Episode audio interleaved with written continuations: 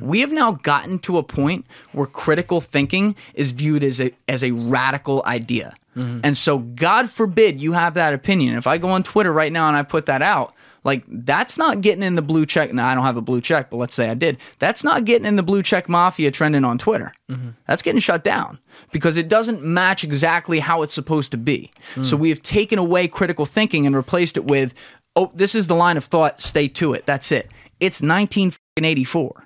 I, I don't like the I don't like to be put in a box if I want to have a conversation about it and you say this shouldn't even be a matter of conversation. It's like, what? We we can't talk about this. You're already going to put me in a box and say like if you're not this then you're that instead. It's like when do we get so when do things get so black and white?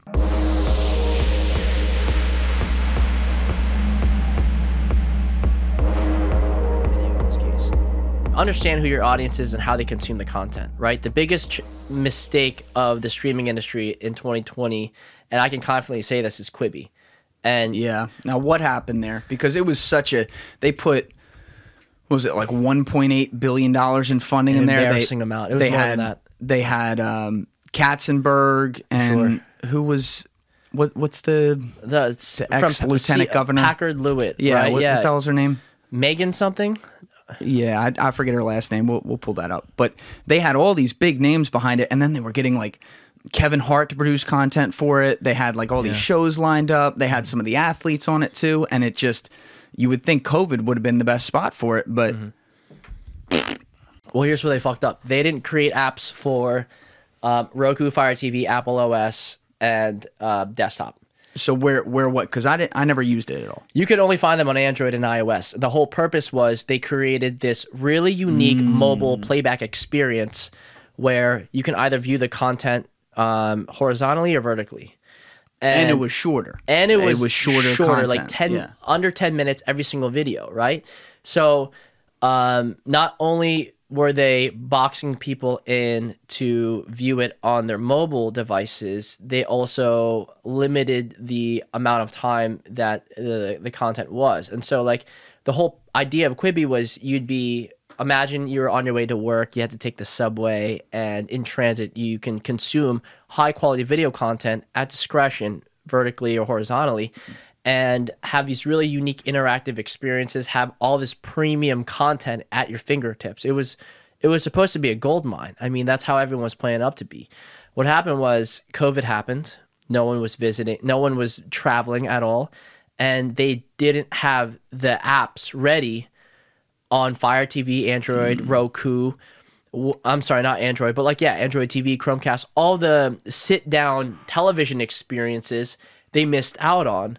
And guess who won? Netflix did. Guess who won? Yeah. Like every other streaming platform that already had apps and They didn't give audiences people developed. choice. They didn't give people a choice. They were like, you're going to consume our content in the way that we want you to consume it because we're making such good content that you should view it the way we want you to view it. And I think the biggest problem was sure, Katzenberg, he's been in the business for a long time. I read up very briefly on his history with Disney. I get that, right? Yeah, he was this an guy, interesting cat. This guy puts people together. He understands the the business and how the entertainment industry works very extremely well. Then you had the his partner. I believe I'm just gonna assume her name's Meg, right? Meg something. Yeah, Meg, Whitman. That's it. Meg It's Whitman. Yep. The problem was they don't watch their own fucking content. They're not getting high on their own supply. They don't actually believe in the products that they're selling and serving. And that's a really dangerous thing because if you if you don't even consume or believe in the content, you just believe that other people will like it, then um, I, I just feel like you won't fight hard enough for it. You won't really be an advocate for it. And I just if it felt like those two were so removed from the process, They're and what came people. out was like they weren't even listening to what people wanted, and then you had this massive uh, disruption of the which was COVID, and they couldn't respond in time because they didn't really know how how to con- they didn't understand their consumers because they don't consume the content themselves. And with anything, Jules, the content that I create, especially nowadays, I watch that shit over and over and over again to make sure that it's a banger every single time that this is something that I You're would also in it. Remember though, you're also in it. Sure, I'm right? also in it, but I believe more in the work that I'm doing with my clients if I fuck with their content. If I really like their content and can appreciate the value in their content and what they're looking to serve. Same thing with my content. Same thing with Um, that's the the biggest problem that I observed with Quibi was that they just had a massive culture difference where the founders, the people that were making the decisions, really didn't understand how young viewers, which was supposed to be their audience, really wanted to consume content and what kind of content they wanted to consume. Now, Whitman, look, they, they both had very good careers. There's no denying that. Whitman, I don't want to speak on as much. I know she was the CEO of HP for a long time, and I believe, if I remember correctly, but we can fact check this, HP kind of went downhill after she left. Mm-hmm. So while she was there, she was very effective. Pure businesswoman, though. Yep. Katzenberg, I know for a fact, pure business guy. Yeah. You know, you look at when Pixar went to launch and Disney was trying to make some some deals with Pixar. He was involved in that at the beginning and then he I think he got fired from Disney or there was some kind of like not amicable parting and that's when Bob Iger came in. And Bob Iger, to your point, was a content guy. Yeah. He understood everything going out. He understood why the kids like this and didn't like that, and he cared about it. He would sit there and watch all the scenes. He would mm-hmm. literally do it with Steve Jobs, and mm-hmm. so Pixar obviously be, became a great investment and became a total machine in that case. Katzenberg went out, and it's not like he didn't have success, but you know, I, I think he was he was at the helm with Shrek, but he was constantly chasing mm-hmm. Disney. Like he did Antz mm-hmm. to try to get on the train of what they did with Toy Story and stuff. It, it didn't land as well. Mm-hmm. And it was because, yes, he had an understanding of what people would go for. He could read the data, he could get it, but he wasn't, to your point, ingrained in it. He did Yeah. not he did not really feel it. Yeah, he, it wasn't it wasn't his life. It wasn't his world. Exactly. It wasn't like what kept him up at night. Yeah, and and I just look at it like not that they could have seen COVID coming, but when you put yourself out there, put your company out there where you are already cutting yourself off on the exclusivity side by taking away choice to be this rarefied air Yeah. like they did Yeah. by just putting their apps you said it was on iOS and Android Yeah. only Yeah, which I didn't even know that Yeah, I- that, that's that's a thing. It's they did two new things at once. I feel like you could only get away with doing one new thing. Right. Right, because they had Yes. the whole ten minute content short form consumable where everyone's used to Netflix and chilling, and ten minutes is not Netflix and chilling. That's like I gotta fucking be somewhere. Great, I I can leave in fifteen. I'll watch this fucking ten minute clip. It's like you're really they did they tried to standardize two brand new components to streaming that I think viewers just took as oh these guys are ingenuine. I'll tell I'll, I'll tell you what I think happened Sure. I think that Katzenberg and, and Whitman and some of the other there were other people involved too, like big names. They got in a room and they read the, the business report. Mm-hmm. The business report says, Oh, people's attention spans are down to seven seconds on average. yep, yep. oh, wow, look, the average Netflix content length is blank, whatever it is, an hour and a half. We're going to make something really short. And that's just the great trend. So we will hop on the trend. Yeah. And like people who are just trend chasers, it works if you're buying stocks. And you know what? It can also put you in good spots. And there are people who make money doing it. But if you're looking to change an industry or change the game or come in and reset things, you can't just be following data reports on trends. Please, yes. I lo- and I love that you brought up stocks too, right? Because my dad is um, a stock trader and he really believes in the companies that he invests in. He's not investing based on trends and reports. And I you might make the argument that he could be making more money looking at the data and following Well, it's a um, mix. following a different path, right? So he has a he has a combination of both, and I think if the I feel like the oversight of Quibi was exactly that. They just looked at the data, and they didn't really understand mid form clips and the effectiveness of of mid form clips. When you say mid form clips, I just want to keep this open. So, what kind of length are, are you talking? So when I refer to mid-form clips, I refer uh, I'm referring to five to ten minutes of content, whereas short form might be under a minute. There's a little gray area between like a minute to five minutes, but if you if you are like a content creator on YouTube, I heard um, through various sources because I work in the media and entertainment industry where mid-form clips have been a focus. I hear it's been a focus because now algorithms are trying to optimize to serve mid-form clips to keep viewers on longer than the short form clips would keep them entertained be able to serve ads on mid-form clips but not have to force viewers to um, sit down for like longer form half hour to hour long content right? So you have this fine in between where the data says people will actually sit through five to 10 minutes of content and actually be willing to sit through maybe two or three different ad breaks within that that micro um, micro slice of content. and it's just long enough and just short enough that people will be like they'll see the next video up and they'll be like oh i can do one more. And they'll keep saying it and they won't realize like six minutes plus eight minutes plus nine minutes plus seven minutes and so on and so All on. adds up. eventually you're there for three hours going down the rabbit hole. Whereas when you put on an hour long video or something like that you're mm-hmm. already like investing and then you're looking at the clock and you're thinking if you have somewhere to go or things to do, you're like, okay, I watched 20 minutes. That's enough. And you may go and not watch the next video. Exactly, a hundred percent. And it's also if we look at it from the platforms that are serving us this content. Let's take for instance YouTube. YouTube saying what makes us the most money, right? What kind Yes. of content makes us the most money? Period. We're a fucking business. We're not. Yes, we're free to consumers, but. Um, it's free at a caveat, right? It's free because we want to make money off of your content and keep viewers on our platform so we can continue to serve ads because that's how we make money is by serving ads.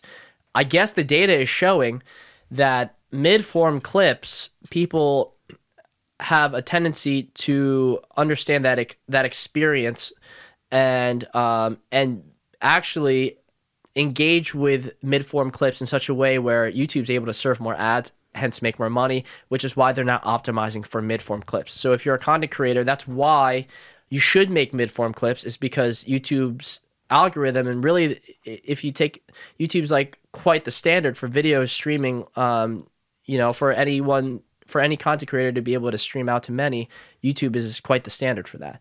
So if YouTube is optimizing for that that's something you should really take and consider when you're creating um, content And Quibi's sin or Kibi, like how do you even say it? Qu- The name was also terrible. terrible Ter- Awful. do you do you know how they QU? came up with the name No, how? Oh my god. It was um Quick Bites, I think was the Oh, something awful like that. Something like so stupid that was like they were like, "Oh, we'll just call it this." And it made Wow. no sense. I, like I read it in an article, so and also uh, maybe I'm remembering that wrong, but it was just that dumb where I just I I couldn't believe that's how they came up with the name. quick bites. Yeah, qui- Quibby something. like Changed that. the whole phonetic idea of it too. I, we need to fact check myself on that, but it was it, it might be something. It dumber. sounds familiar now. it might be I, something. I mean, maybe I'm just picking it out because I already was predisposed, but that sounds like maybe I did read that somewhere and forgot about it. But Here's what's crazy: they were actually a client of ours, right? Um, really, they so did you work with them directly? We have a content delivery network which says if you want to send anything over the internet, you know, you need to go through um, a highway, right? A virtual highway in the cloud. We own a piece of that highway, and we actually sell it to businesses, right? What do you mean? So if you want to if you want to host a website, right? If you want to deliver content, whether it be a video, whether it be a photo, whether it be a single like blog, you need to go through what's called a content delivery network. And we own there's a couple of content delivery networks you can choose from, right? You you might say, "Hey, I deliver content through Squarespace," right? I have a website through Squarespace. Um, Squarespace actually works with a content delivery network like ourselves, right? So we offer uh, a piece of that highway for a certain amount of exchange based on how much traffic, how much you want to send to different users around the world. And so Quibi came to us before the launch and said, When was this? this was sometime earlier, like late last year, early this year, right? Because that was So not long launch. before their launch. No, no, no. So Right right, before the launch, they're like, "Listen, we're expecting to have this much traffic, and we're already with the big guys. We're with all these other content delivery networks. We want to also have you guys included uh, for redundancy." So they were very confident that they were really going to max out on all the bandwidth um, in streaming in, in people's streaming, and um, and this is some like I don't even know like if I should feel weird about talking about our clients at Verizon Media like this. Um, but I really don't because I think if I can be critical about the clients that really fuck up and drop the ball, that means that if I'm giving my actual like recommendations and accommodations for the clients that I do believe that are doing the right thing, then that should hold some weight, right? I'm It's not afraid not to do. fucking be critical. I'm not here sipping the Kool Aid saying every client is doing amazing. I'm here saying some clients are doing better than others, and here's why. And I think again, what Quibi really, where they really dropped the ball was they tried to do too much innovation, uh, too quickly, and then COVID hit, and they weren't ready because again, the, no one could find them. You didn't even know. No, it was it was.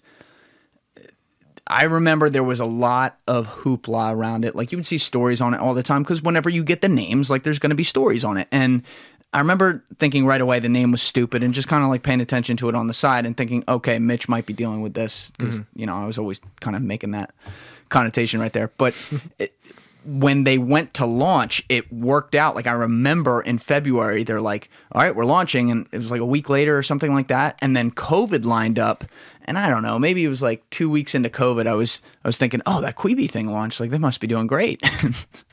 and I go in and it's I mean it's a funeral. Like you typed it you typed it into Twitter and it was like R.I.P. Quibi or Yep. like the failure of Quibi. I mean the things it, it was on like the national trends too. Yeah. For like three four straight days at one point and.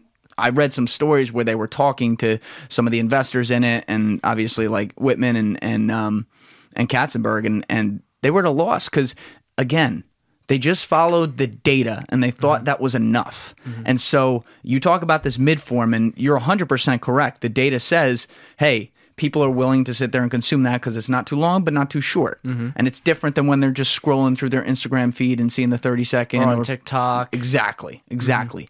But it then they know that it's one dimensional. It's like niching yourself out. They were so focused on a niche and saying, "Oh my god, that's where the attention is. We'll just go there and that'll be our value prop." Yeah. But they they left people without choice. And this is this is a little bit of a you can run into paradoxes here. Mm-hmm. Can you say paradoxes? Like is that how you say it plural? Par- yeah, paradoxes. it's yeah. not like paradise. paradox. I don't think I've ever said like, Like paradoxes. I always say paradox. Either way. But you can run into this problem because there is also the aspect that choice is not good for the customer on some things. Sure. Like you look at some of these Steve Jobs. that Look at Apple. couldn't have said it any better. yeah. You know, he walked in there in in 97 when he came back to the company and there were 78 products. Mm-hmm. And he took meetings for a week and then he said cancel all the meetings. Fuck it. Four products now. Mm-hmm. And people are like, "Oh my god, the customer's not going to have choice. What are we going to do? We're going to fail. The company's already failing. Now we're done. Everyone's Yeah. looking for jobs." And he goes, "No, no, no. The customer doesn't want a choice on this. They want to know, they want to come to our website or mm. walk into our store and know exactly what we offer and not be overwhelmed with all these different decisions. Mm-hmm. And it was brilliant. The difference here, I think, is that they were not only going into a niche of hey of saying, hey, we're going to do video content only right away. Yeah, yeah. They then took that to a niche of we are going to length it out. And it's also not a physical or tangible product. Mm-hmm. It's something that you consume in in bites, whether it be long form or short form. You're consuming entertainment as like, okay, well, let, let- this is my escape. And so they came in and said, all right, we're we're going to go in the niche of the niche of the niche. And then people went, okay, well, why should we adopt this when we can go to YouTube and we can look up one minute videos and we can look up four hour videos? Yeah, What's and I the want to point? and I want to say that we're well, me specifically, I'm not hating on innovation. I love Oh, I when didn't- a, I you know I love when a away. client Yeah. comes in and says we want to do this, and here's how we're going to be different. And I say to myself, that's amazing. I can't I can't wait to see if that will actually work. Right. So with Quibi, that was like the whole conversation and topic around it for quite some time was is this thing really going to work right all the things that we were hearing um, oh okay now they're not going to build on other apps they're only going to be a mobile experience. Oh they've created this really amazing player that's top of the line. No other company like Netflix, Hulu, Roku can offer this sort of experience with virtual with um, with uh, the way that they were um, allowing consumers to experience their content. Um, but then you also ran into the problem of, like you said, what is stopping us from just going to YouTube? What is stopping us from just going to IGTV or TikTok, and um, and and going to any one of their many competitors? I mean, this thing was just way too innovative, and there was just too much other sources of content that were basically providing, I would say, a similar experience of mid form content without having to be boxed in, without having to subscribe. Um, I, I think that's just where the viewers on those platforms just continue to con- to view and Mm-hmm. consume on those platforms. They weren't incentivized to to make the switch necessarily. Well, I actually have a question based on what you just got at right there on, on the front end of that answer. You deal with enormous companies. We've covered that at nauseum at this point, and you've been at Verizon for a while, and you're high up, and you know you're a big swinging dick over there. I'll I'll, I'll say it for the guy. He's not going to say it. He's humble, but he is. And when you have these big guys come in and you're dealing with their CTO, and then a lot of times you deal literally with the CEO, which I think is crazy on some stuff, but it's really cool. Yeah. how do you have that conversation where someone a great big company with you know a billion dollar market cap comes in and the idea sucks? And you you could sit there and say customers always right and say yeah yeah no like uh, let, let's let's run with this. Let, let, let's see what's what. I, I i like where your head's at. Or you could say hey this idea sucks how do you but you know that's that's risky how do you have that conversation Jules, if a client says they have a billion dollars, whatever the fuck they say after is they're gonna hear yes from me.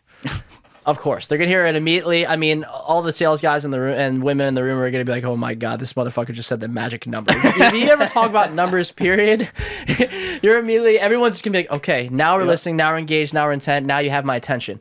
I think um, the the consultative aspect to what I do comes from years of experience and having seen what has worked and what hasn't worked with other clients and customers that are either similar in the stature in terms of how much money they have to invest or similar in the nature in which they want to serve video. And based on all of that experience, plus the experience of all the incredible people that I work with at Verizon Media, I'm able to tell the customer, okay, this is historically either it worked, failed, this is how you should do it, this is what you should think about, here's what other people are thinking about. And this is where um, So you can say it with I. I want to make sure I'm I'm understanding right. Sure. You can say it without saying it. So this is where you point out like, okay, well, Yes. I'm talking about a former client right now, but I like to be able to show like, okay, this didn't work. yeah, 100%. Right. So you run into that a lot where people the idea they come up with you've seen before. Yes, and sometimes you know they are innovative ideas, so I'm very like transparent with that. But I'm the way I'm incentivized is since I'm incentivized at a team capacity, if my team wins, then I win. So I'm not necessarily looking to just say yes to everything that the client says. In fact, a lot of times I like to say no, just because um, it really can't be done or prove me wrong right? And the whole purpose of what i do is that this isn't a thing that you just set up shop right away right? Quibi didn't happen overnight. And so these sort of build outs um, and developments of these strategies for video even the biggest customers that you can think of today think like tier one content providers right maybe they're not in video yet maybe they've historically lived in radio space they're trying to convert into video they are fucking as clueless and as disengaged and sort of dismembered as a tier one as a startup with with new There's funding. no difference. Yeah. there is no Yeah. difference, and so I'm thinking to myself here, It's a culture thing. yeah, how do I how do I instill what I've learned from being in this culture for this long for a client to be of value that's so unique and so non-salesy because at the end of the day, I just simply want your business to work no matter what. If you're not making money, period, then it's like we we, we have no uh, there's no discussion here. I can't be of value unless I make you money. That's kind of at the end of the day what it is. And so if I can't, if I honestly in my head can't think of a way to, to do that, then I, I just I say, listen, it's not the best. It's not the best fit. I wish someone. I don't. Again, when Quibi came in and said we have a billion dollars to spend, no one is fucking saying no at our company. We would never turn down a, cl- a paying client. That's not. And by the way, that's not what I was. At. I was saying, because I, I didn't ask that right. Mm-hmm. You're not saying no, like yeah, fuck you and your money, get out of here. I'm saying like when the idea comes in and it's like okay, well we know that doesn't work. Well, I tell we them it's wrong. Yes, and you've you've kind of answered that. It could because it sounded if people were listening, it, it, it sounded like you were contradicting yourself for a minute. I understood though because I asked the question badly. Mm-hmm. What you were saying is that of course you want to bring them on as a client. That's a duh. But yes, like I'm going to point to iterations that were wrong, and I'm going to point to things that have worked, best practices, Mm-hmm. and usually these people, regardless of the size of the company, they're not it sounds like you don't see a lot of ideas come across your desk from them where it's like I have never seen this before. I'm so curious because this is an awesome conversation that we're having, and we've never really talked about what I do. Like you and I have never really discussed in this much of a detail In as, to, as to what. I've been doing. So I'm curious, what has your perspective been about the streaming industry and sort of um, in, in the way that I, which I work it or not? Like, what's an outsider's view of the streaming industry uh, look like? I, I'm curious to, to know. I have always told people it's it, it it's a good question. When people ask me what you do, I say you understand the concept of Netflix and YouTube.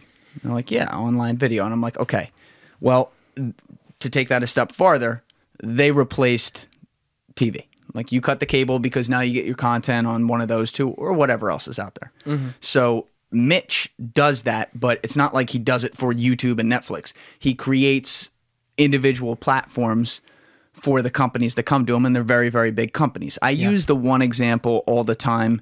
I forget her name now, but that international fashion lady. Gail Garrison of Global Yes. Fashion Channel. Yes. And so that was such a niche space, but mm-hmm. you built the entire platform out. So I, I'll say, like, yeah, you know, he built this woman's entire channel for a whole company. And then there's a million other companies he worked with. Mm-hmm. But it is complex in that when we're thinking of it at home, like I said earlier, when we were talking, you immediately go to, well, why don't you just use YouTube or put your content on Netflix? And to your point, it's because you don't own it and you mm. can actually drive people to your sites and then have all the things behind that. So you may, for example, let's say for a piece of content, 2 million people would watch it on YouTube and mm-hmm. maybe you put it there and they do, but then only 60,000 people watch it on your platform to actually go there on the click through from socials and wherever you put it out to them so that you say, hey, come check this out. Yeah. The 60,000 there may be a lot more monetizable than the 2 million. Because, I mean, right now, YouTube is cannibalizing monetization. I don't know if you've looked at the numbers, but, you know, you get a video with a million views, you're grossing six grand. That's not a big number for a million. You know what I mean? So, I think the worst part is y- you don't have a say in that. exactly. You don't have a say at, at any of that. So the strategy, the winning strategy should be how do we drive consumers from all these platforms that offer organic traffic and organic reach to millions of audience members like YouTube, TikTok, Facebook, Twitter, Instagram, whatever the case might be. And how do we drive these um, consumers into our own properties where they will then subscribe to us, where we have full control over how we curate that experience for our customers and monetize with our advertisers or monetize for our shareholders. That is where we should be thinking because that's the long term play. I'm pretty sure if you ask Joe Rogan, he would much rather have all those audience members, uh, followers on YouTube, followers on Spotify, on maybe like a mobile app or some sort of like application 100%. where people sign in and have downloaded and consume his content on a regular through his app as opposed to being on these platforms because he would have full control over the experience that he's curating and how he's monetizing that experience. Now, why doesn't he do that?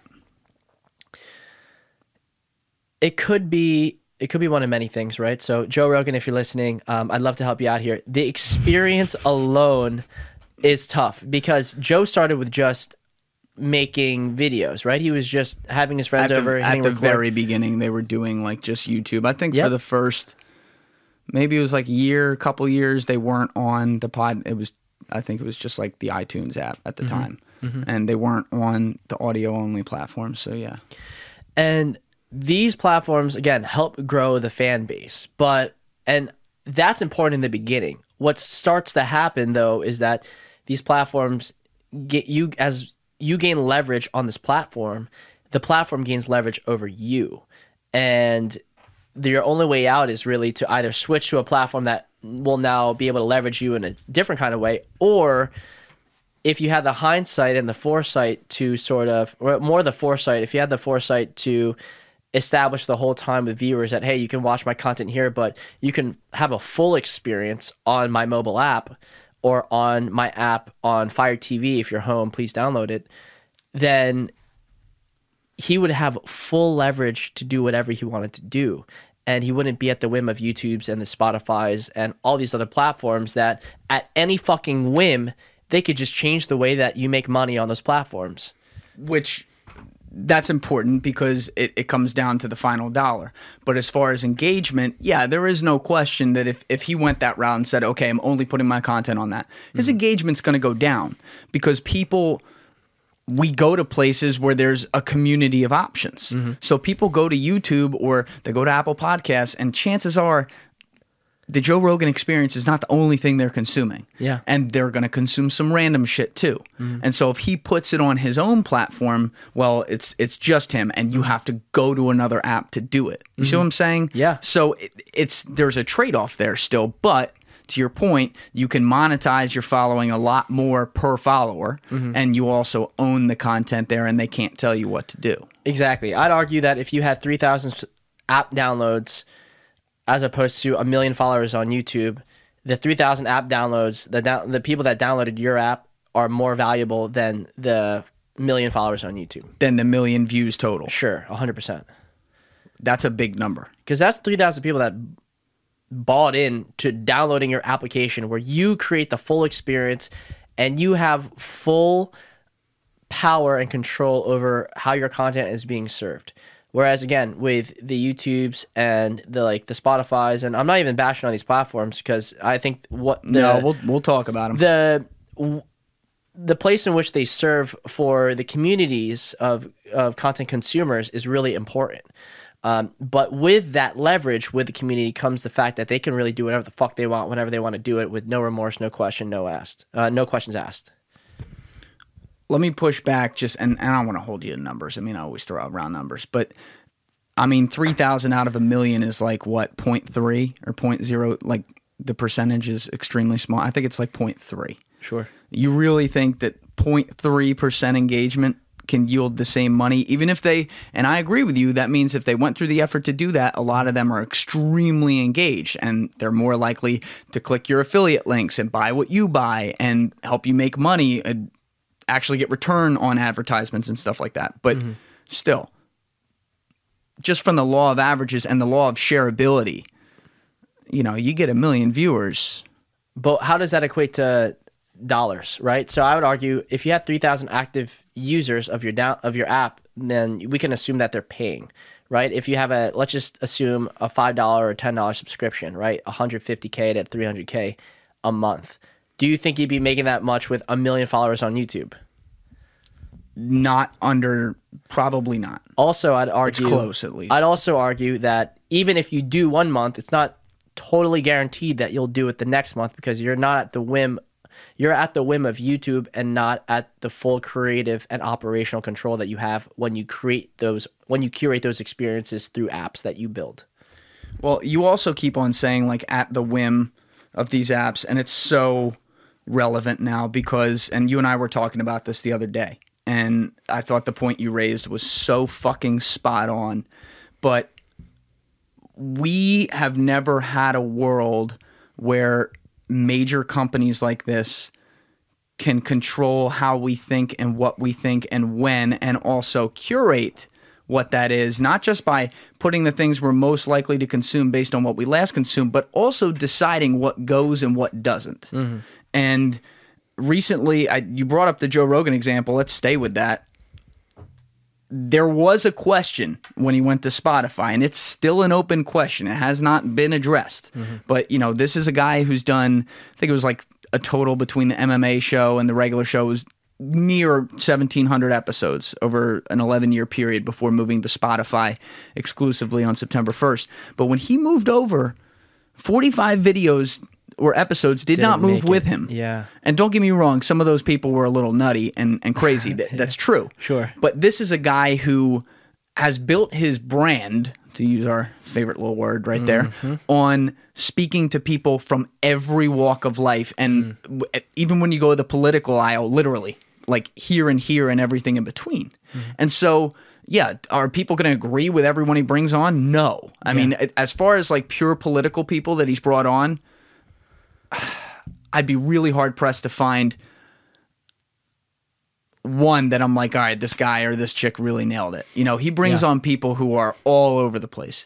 But now, you know, they things move to Spotify. Spotify's, in the US. It's based out in New York. It's definitely a woke company in that way. And so you see that some of even just regular conservatives, not just the nutty ones, were their episodes didn't make it. Yeah. You know, and even like a really popular one with a total Looney Tune, Alex Jones, that like Yeah, those the first one that came to mind. exactly like Alex Jones is fucking nuts. Mm-hmm. We're not disagreeing with that, mm-hmm. but he's he's another one to bring up on this topic. Like they, they still got millions and millions of views, and people. It's also some comedy too. 'Cause People laugh their ass off when that guy talks. He's a funny dude. And I think personally, if you have a platform, and especially if you're going to have a guest on that platform, um, as long as you're not being extremely negative and putting negative thoughts and vibes out into the atmosphere that can totally incite followers and audience viewers to like to, to think negatively, react negatively, and do negative shit, and or like propagate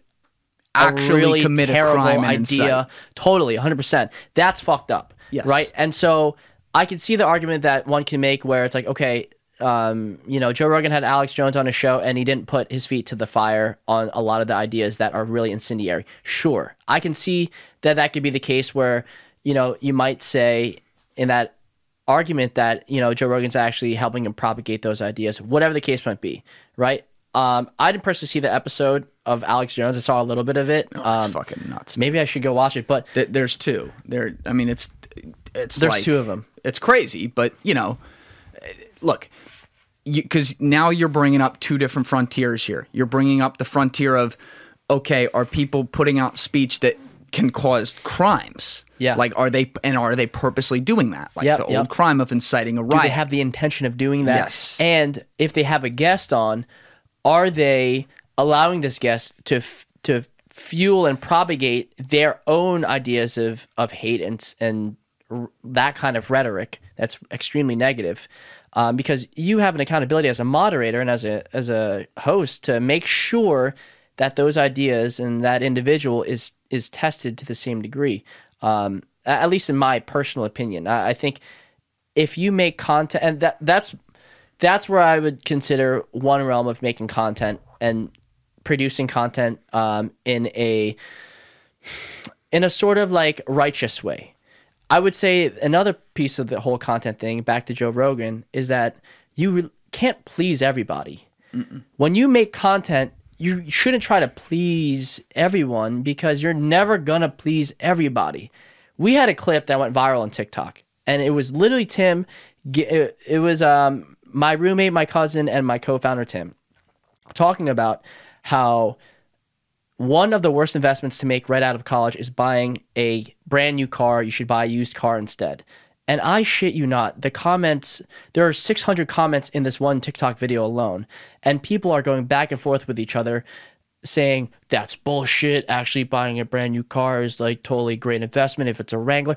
Everyone has different opinions around a topic that is seemingly pretty standard. All right. Nothing controversial. About Nothing totally controversial, and yet you have a massively engaged, um, like So conversation happening that is from so many different sides and so many different interpretations. So, my point is, when you make content, yes, think about the first thing where you're making content in a, like a responsible way, but also think about the fact that not everyone's gonna fuck with your content, and that's okay.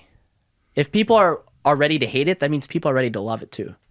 Right. And th- this is the second frontier. The first frontier is like, are you actually trying to commit a crime or, or have other people commit crimes? That that's a little bit of a different story. Mm-hmm. But where you are putting out ideas that not everyone might agree with, that's the danger because you see that. And now recently we saw it with the New York Post. You know, they do a story every single day on Trump's family and Trump and like shit he did. The New York Times, when they got his tax returns, you know, they put it out there and it was trending for like three weeks, mm-hmm. but they got it obviously not legally because it was not granted to them by him or someone who has control over it. And that was never a problem. But then the minute the New York Post puts out a story that is seems and I'm still reviewing it because who the fuck knows these days, but there are aspects of it that certainly seem newsworthy and potentially legit about Joe Biden and his son Hunter and some of their dealings overseas and quid pro quo pro quo kind of stuff. it gets censored. Mm. And you have Twitter come in and say, well, it, it violated our, what happened was on Twitter, if you wanted to share that story, it would block mm. you from tweeting. Mm. And they said, well, it violated our policies and they directed people to these policies.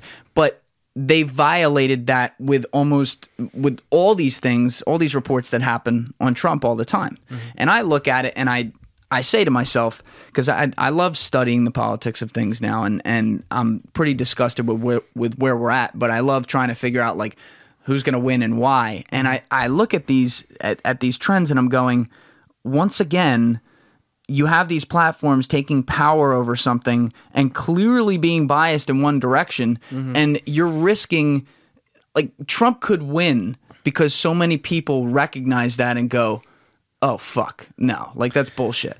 I love that you brought that up. I mean, it's for the same reason that now I don't go on the politics subreddit anymore because they they show that Reddit in, and of itself has showed their hand that they are extremely left leaning, and they will try to shut down Donald Trump supporters at every fucking turn, and it's really disgusting to see that places where I believe free speech is condoned and is propagated as one of the biggest value propositions to use the platform is you have freedom of speech. Um, these platforms actually control our freedom of speech, right? They actually the point. dictate which speech is free and which speech is um, silenced. And I think that's a really scary place that we're in right now. I uh, couldn't agree with you more. And it's not to say I'm either left leaning or right leaning. It is to say that I think that, again, short of that first thing that we talked about, where if you're making content res- responsibly, right? Short of making content responsibly, it's not you're not making it to create incendiary effects. You should be able to say whatever the fuck it is that you want to say. You should be able to engage with people however you want to engage with. That's a whole value proposition of living in America, right? That's our fucking freedom of speech is one of the most quoted um, and probably one of the only um, rights that I know as as a citizen that I truly understand. And I, I think it's a really scary place when we start to look at these companies and say, hey, they should be dictating our freedom of speech. They should be taking down this and that and the third. It's like now we're really getting into some territory where we're relinquishing control to these big companies and we actually want to relinquish control to these companies. you're getting into the point of intentionality. These companies are deciding what intent is. So they see something and they call it hate speech or they call it politically driven that violates our policies. So, you know, in, in the New York Post example, so you can't share that. Mm-hmm. Who are you to be the judge? Mm-hmm. Now, now let me take their side for a minute. Actually, eh, we keep on coming to it, but I guess like Joe Rogan is so relevant in this conversation for so many reasons. But there was a great example about a year and a half ago. He had on Jack Dorsey, the founder mm-hmm. of Twitter and also CEO of Square. And it was a great conversation if you listen to it. He gets into how Jack Dorsey concepted Twitter, like what the thought was, how he runs the company, whatever. There was an enormous backlash after that episode in online hmm. from a lot of Joe Rogan's listeners who were screaming at him because they said, "How could you not ask him about censorship and about their left-wing bias and yada yada yada?" Hmm. And so one of the guys who called up Joe personally, a friend of his, this guy Tim Pool, was a bills himself as a centrist reporter, but he's like a guerrilla reporter. He calls up Joe freaking out, speaking for the people. So Joe brings on Tim Pool for an episode after that, where for three hours he's just like, "You need to ask this. This is what Twitter does. Yada yada yada." And then Joe says, "Well, why don't I reach out to Jack and see if he'll come on here and and have a debate about this?" Yeah. And to Jack's credit, he reached out and he said yes right away. And Jack Wow. brought, if you never saw this, No, it's, it's must see TV. But Jack brought in, I forget her name, but it was like their global head of of legal or something like that, and like some weird title. But she handled like how Twitter projects itself around the world and what goes and what doesn't. And Tim Pool sitting across from them, it was basically this very tense debate for over three hours. And where I take their side and say I feel bad for them is that they didn't ask for this. Mm. Okay? When when they started this company, Jack started the company with the idea that like, hey, let's just take the concept of a group text, but you can send it out to the world and maybe if the world fucks with it, they'll they'll look at it. Yeah. They didn't know that they were literally going to have the ability to control thought and patterns and how people latch on to an idea or set of ideas and then get caught in these echo chambers based on what the algorithms push them. They didn't realize that. Mm-hmm. But they're at the helm of it. And it's been a while since you've had that realization that, ooh, well, shit, we kind of control how things work here. I mean, look, Trump got into office because of how he tweets. It's a mm-hmm. big part of what he did. And I know obviously they don't like him too much, so they're like, "Well, shit, he used our platform to do that." So I get it. It's it's a very dense burden. But there's you get the far right to have these arguments to stand on because it's very clear that the ideology, mm-hmm. and I say that word openly, the ideology that's driving Twitter's policies and what they're trying to do is skewed very left. Mm. And so maybe even people when I say far right, I mean like also very far right too, like people who really far left, far right, in my opinion, really shouldn't be in the conversation. But you know, it's free speech, so you got to let them do it. But you give them a base to then get other people who may be here. Like if you're not listening to us or if you're not watching us, I'm pointing like a little bit to the left of the far right, who now suddenly get pushed to go all the way far right because they see this and they're sick of it. It's mm-hmm. driven by anger. You drive people by fear and you drive them by anger, and they will do really, really funny things. Yeah. And so I look at these platforms and I'm picking on Twitter right now, but we use the Spotify example with Joe. Obviously, Facebook's been caught on both sides of it. It's like they were like Moscow Facebook four years ago, and now they're not they're not left enough or whatever. And you name any one of the companies, the, the companies where there's a huge user base and people go on there to exchange ideas and opinions, there is this shutdown that's happening where it's skewed because the people that work there have an opinion and suddenly they want to project it on everyone else regardless of what they feel. Mm-hmm. And so now you have a, like I just mentioned that example of people just to the left of the far right or moving even farther right, but you have a lot of people I'm noticing catching the vibes who are taking that quote unquote red pill who may not have any beliefs that actually mention or actually line up with the right side, but suddenly, boom, that's their home strictly because it's so bad over here, and and and what people are doing is so blatantly shutting down speech that we have a problem. Yeah. And you bring up the point of free speech being the most important thing in the Constitution. Thank God you say that. Mm-hmm. I hope a lot of people say that. It is the most important thing. Mm-hmm. But when these guys sat down and wrote this document in 17 fucking 85 or 89, whatever it was, you know, it took six months to go to France by boat, and you might survive or you might not. Mm-hmm. They, they, to their credit, it's the greatest document ever written, and the things that are still completely relevant today are amazing.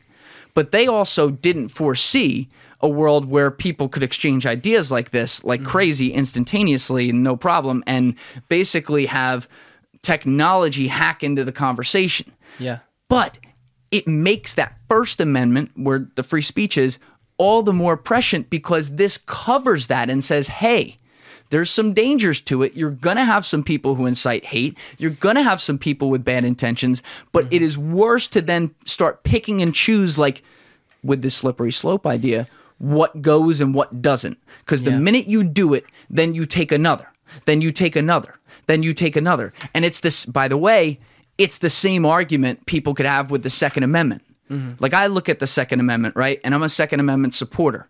But do I think anyone needs an AK 47? Absolutely fucking not. It's mm-hmm. ridiculous. What are you going to fucking hunt with that? Like that defeats the whole purpose of hunting. Mm-hmm. Like the people that have AK 47 shoot it off the back of their yacht in in, the Caribbean. You know, it's Never not an AK. I Right, know. Right. So besides the point, but you know what I mean. Like it's it's basically to be able to say fuck yeah, I can. And and you don't need that.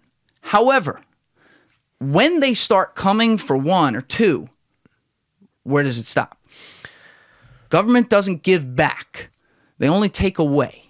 You know, so it's the same now to bring it back to free speech, which is far more important in my opinion. Sorry, Second Amendment people, it's just way more important. When you start taking away speech or mm-hmm. saying this is okay or your intent there we think was wrong, whoever you are, and in this case we're talking about the corporations and the gods up above us that they become, well, where, where do you stop? And what speech is right? And, and I don't mean that right or left. Wh- which speech is correct?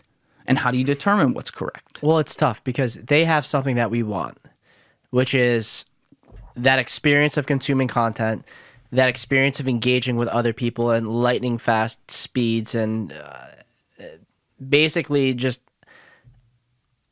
they really are at the front of all this technological innovation that allows communication to happen at such rapid speeds across many in basically the entire world.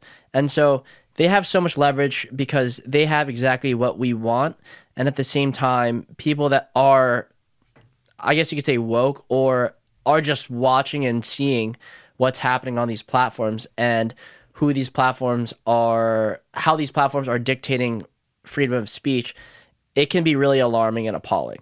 I noticed this like four years ago when Bernie Sanders was running against Hillary in the primaries.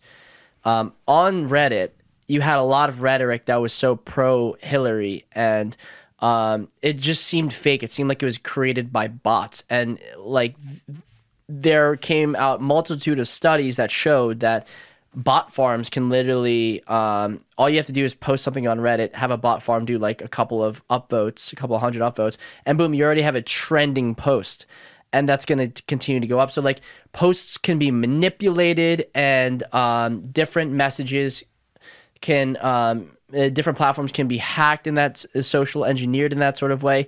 And so i think from a platform perspective if we're going to have this conversation about you know, where does the bill start and stop? I think it should start at res- the number one part responsibility. Platforms can be hacked in this way, platforms can be leveraged to spread hate speech, hate rhetoric, incite ideas that are hateful, incite ideas that are very negative. And then it comes to a point of where does it stop? Who determines what is hateful? Who determines what should be allowed and disallowed from like a content standpoint.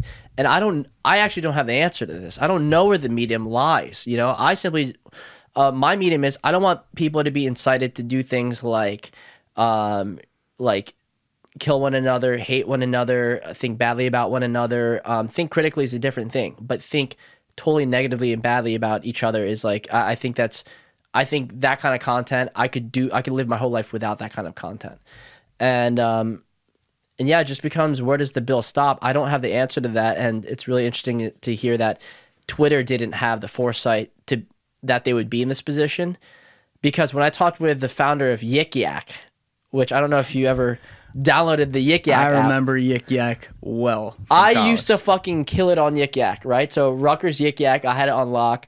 Um, if anyone that's listening doesn't know what Yik Yak is, it's a random. You want a Yik Yak story on this? Yeah, About my, my Yik Yak. Sure, if you have a Yik Yak story. So senior year, Yik Yak was like blowing up, mm-hmm. and we had I lived with like five guys, and four of them were on the football team, so they were in season.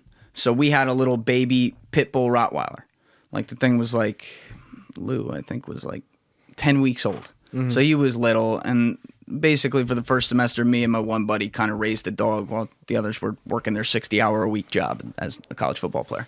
And so one Friday, like in September, I was like, all right, let, us see how he does because he wouldn't walk for that long. So I take him outside and he starts pulling me. I'm like, mm-hmm. okay, it's a really nice day. We'll walk up towards campus. So we start, he's pulling me up towards campus and people are coming up to me left and right. And they're like, they're like starting to smile, like, oh, cute dog. Then they look up at me. They like kind of double take and they would like frown or like make a weird face, then like kind of walk away.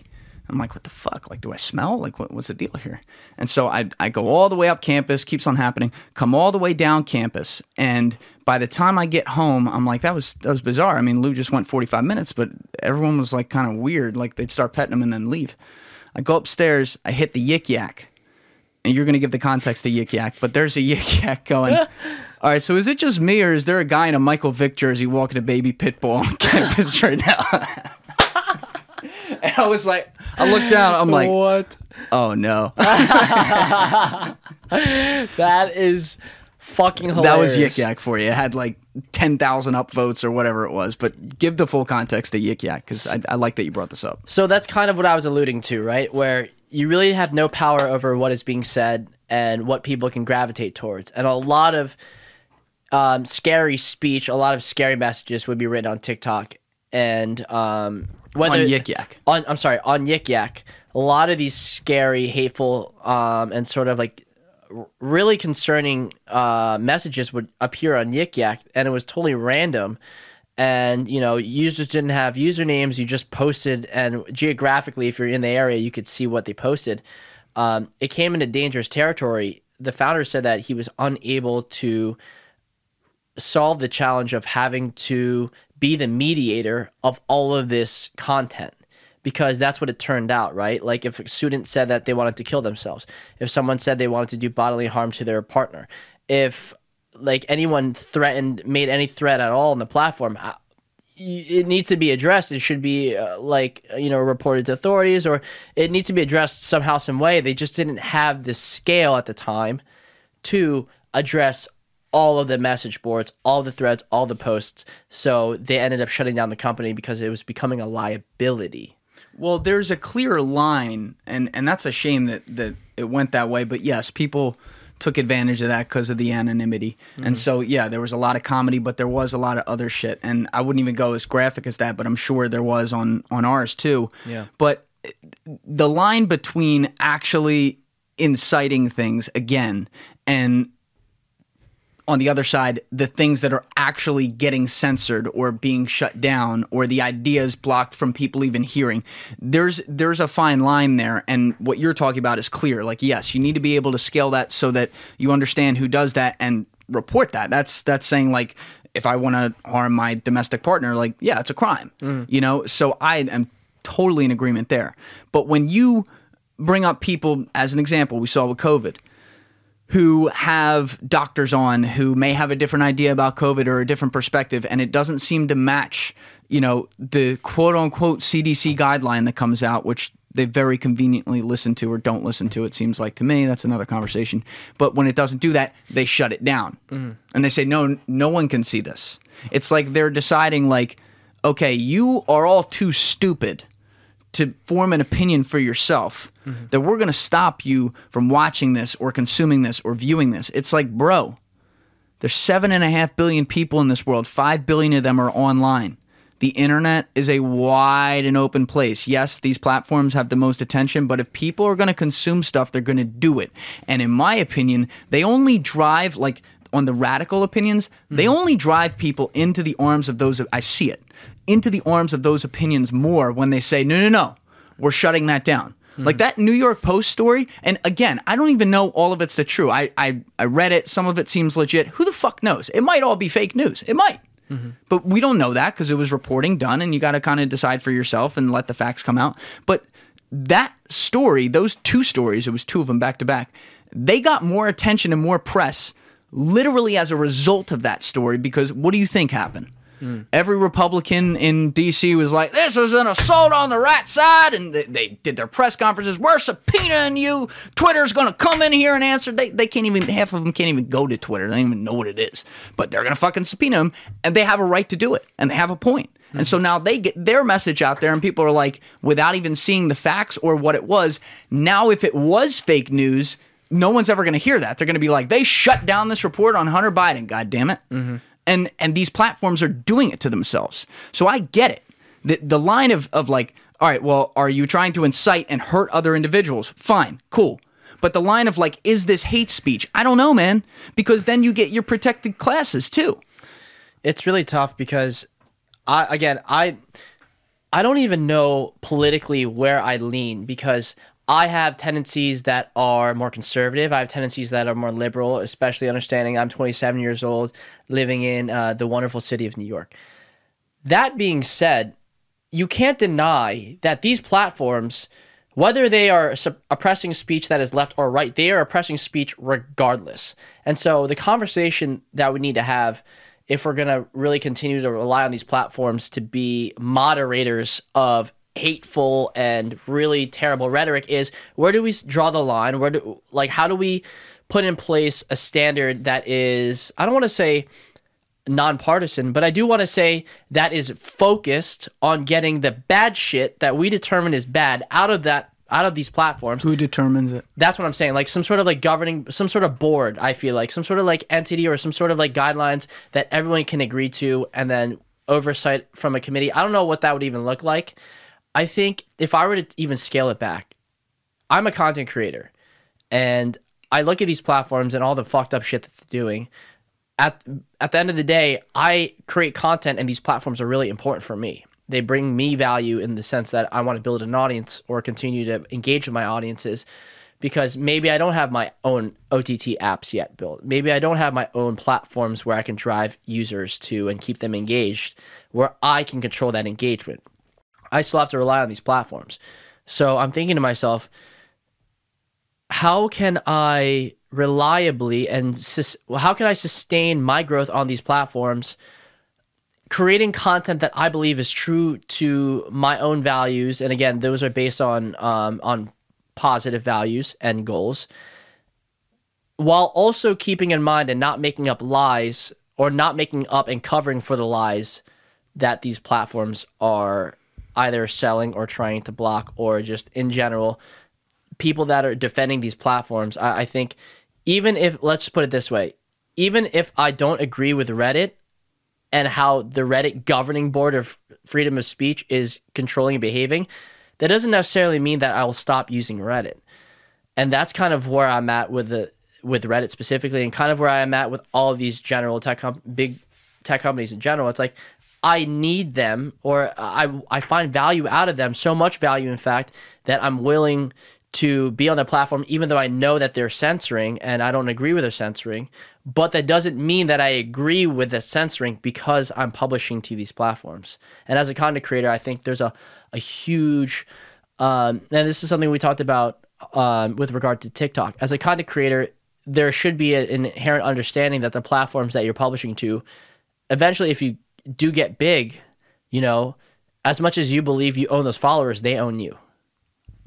I heard Mark Cuban explaining to a kid the other day, talking about like he was asking him. This kid Bryce Hall has like tens of millions of followers across the platforms. He was a TikTok kid and is a TikTok kid, and then has a bunch of YouTube followers, etc. And Mark Cuban was even saying, he's like, "All right, well, tell me about your email list and your newsletter setup and where you hit these people in a personal way that's away from the apps. And the kid, you know, to his credit, he's just building this up. So he he didn't have a huge answer for that. And Mark said to him, he said, Well, listen, that's where you own them. You don't own them on these platforms. He's like, you he's like, you were just telling me TikTok is in danger of being shut down in the US. Well, you're shit out of luck when that happens. Mm-hmm. Like that's what you're worried about. So this is how you own them.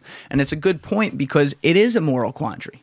And I I know it. And what I like about you is politically I can vouch for it. I've never been able to put you in a box. I love that. You know you are so all over the place. I don't even know if you vote but like there there is there's this quandary of people who don't have a horse in the race and don't have a set of opinions and i've been open about that myself on this podcast. I'm not someone who supports either of these parties at this time or either of these candidates. I've supported both parties in the past and i regret doing so in, in on both cases. Yeah. But there are a lot of people like us who live in this weird middle ground where it's like, well, uh, that ain't it. You know, okay, well, that side's doing that. That ain't it. And then you empower this side where you have to defend them. I mean, when I'm getting up here and I got to defend Ted Cruz, something's wrong. something's wrong. Yeah. Like, and, and yeah, I'm like, yeah, everything Ted Cruz just said, retweet. Like, and, and it's nothing personal against him. He's a he's a Texan conservative. It's no problem. But he, one thing I'll say is that a lot of the a lot of the unchecked hatred I'm seeing is coming from the left side. Mm. I'm I'm a very big disbeliever, whatever the word is, in leftism right now because you know they're having their moment, and mm. th- this is where it gets really ugly. And unfortunately, these platforms are in a position where they tend to at least lean in that direction, even if they don't agree with everything. They play to that base. Uh, yeah, go ahead. Good point. I I, I, again back to the whole thing where we shouldn't be covering for lies of companies. We shouldn't be covering for lies of uh, that we see in general, right? Like I will never forget 2016. I was the first time I was ever impassioned about politics to begin with, and Bernie Sanders pulled me into really giving a fuck about what happens um, in America. How? what what did he say? It was not so much go, okay it was not so much his beliefs as much as it was his passion and his rap sheet of experience where I was like, this guy is really genuine. He's a really genuine guy. And I might not believe everything that he's saying. I might not want or even know how to even pay for everything that he's saying. But I like, I really like that he. It seems like he truly has the best interest of the people at heart, and so I, I, I actually, I found that in the candidate. That's what I was looking for.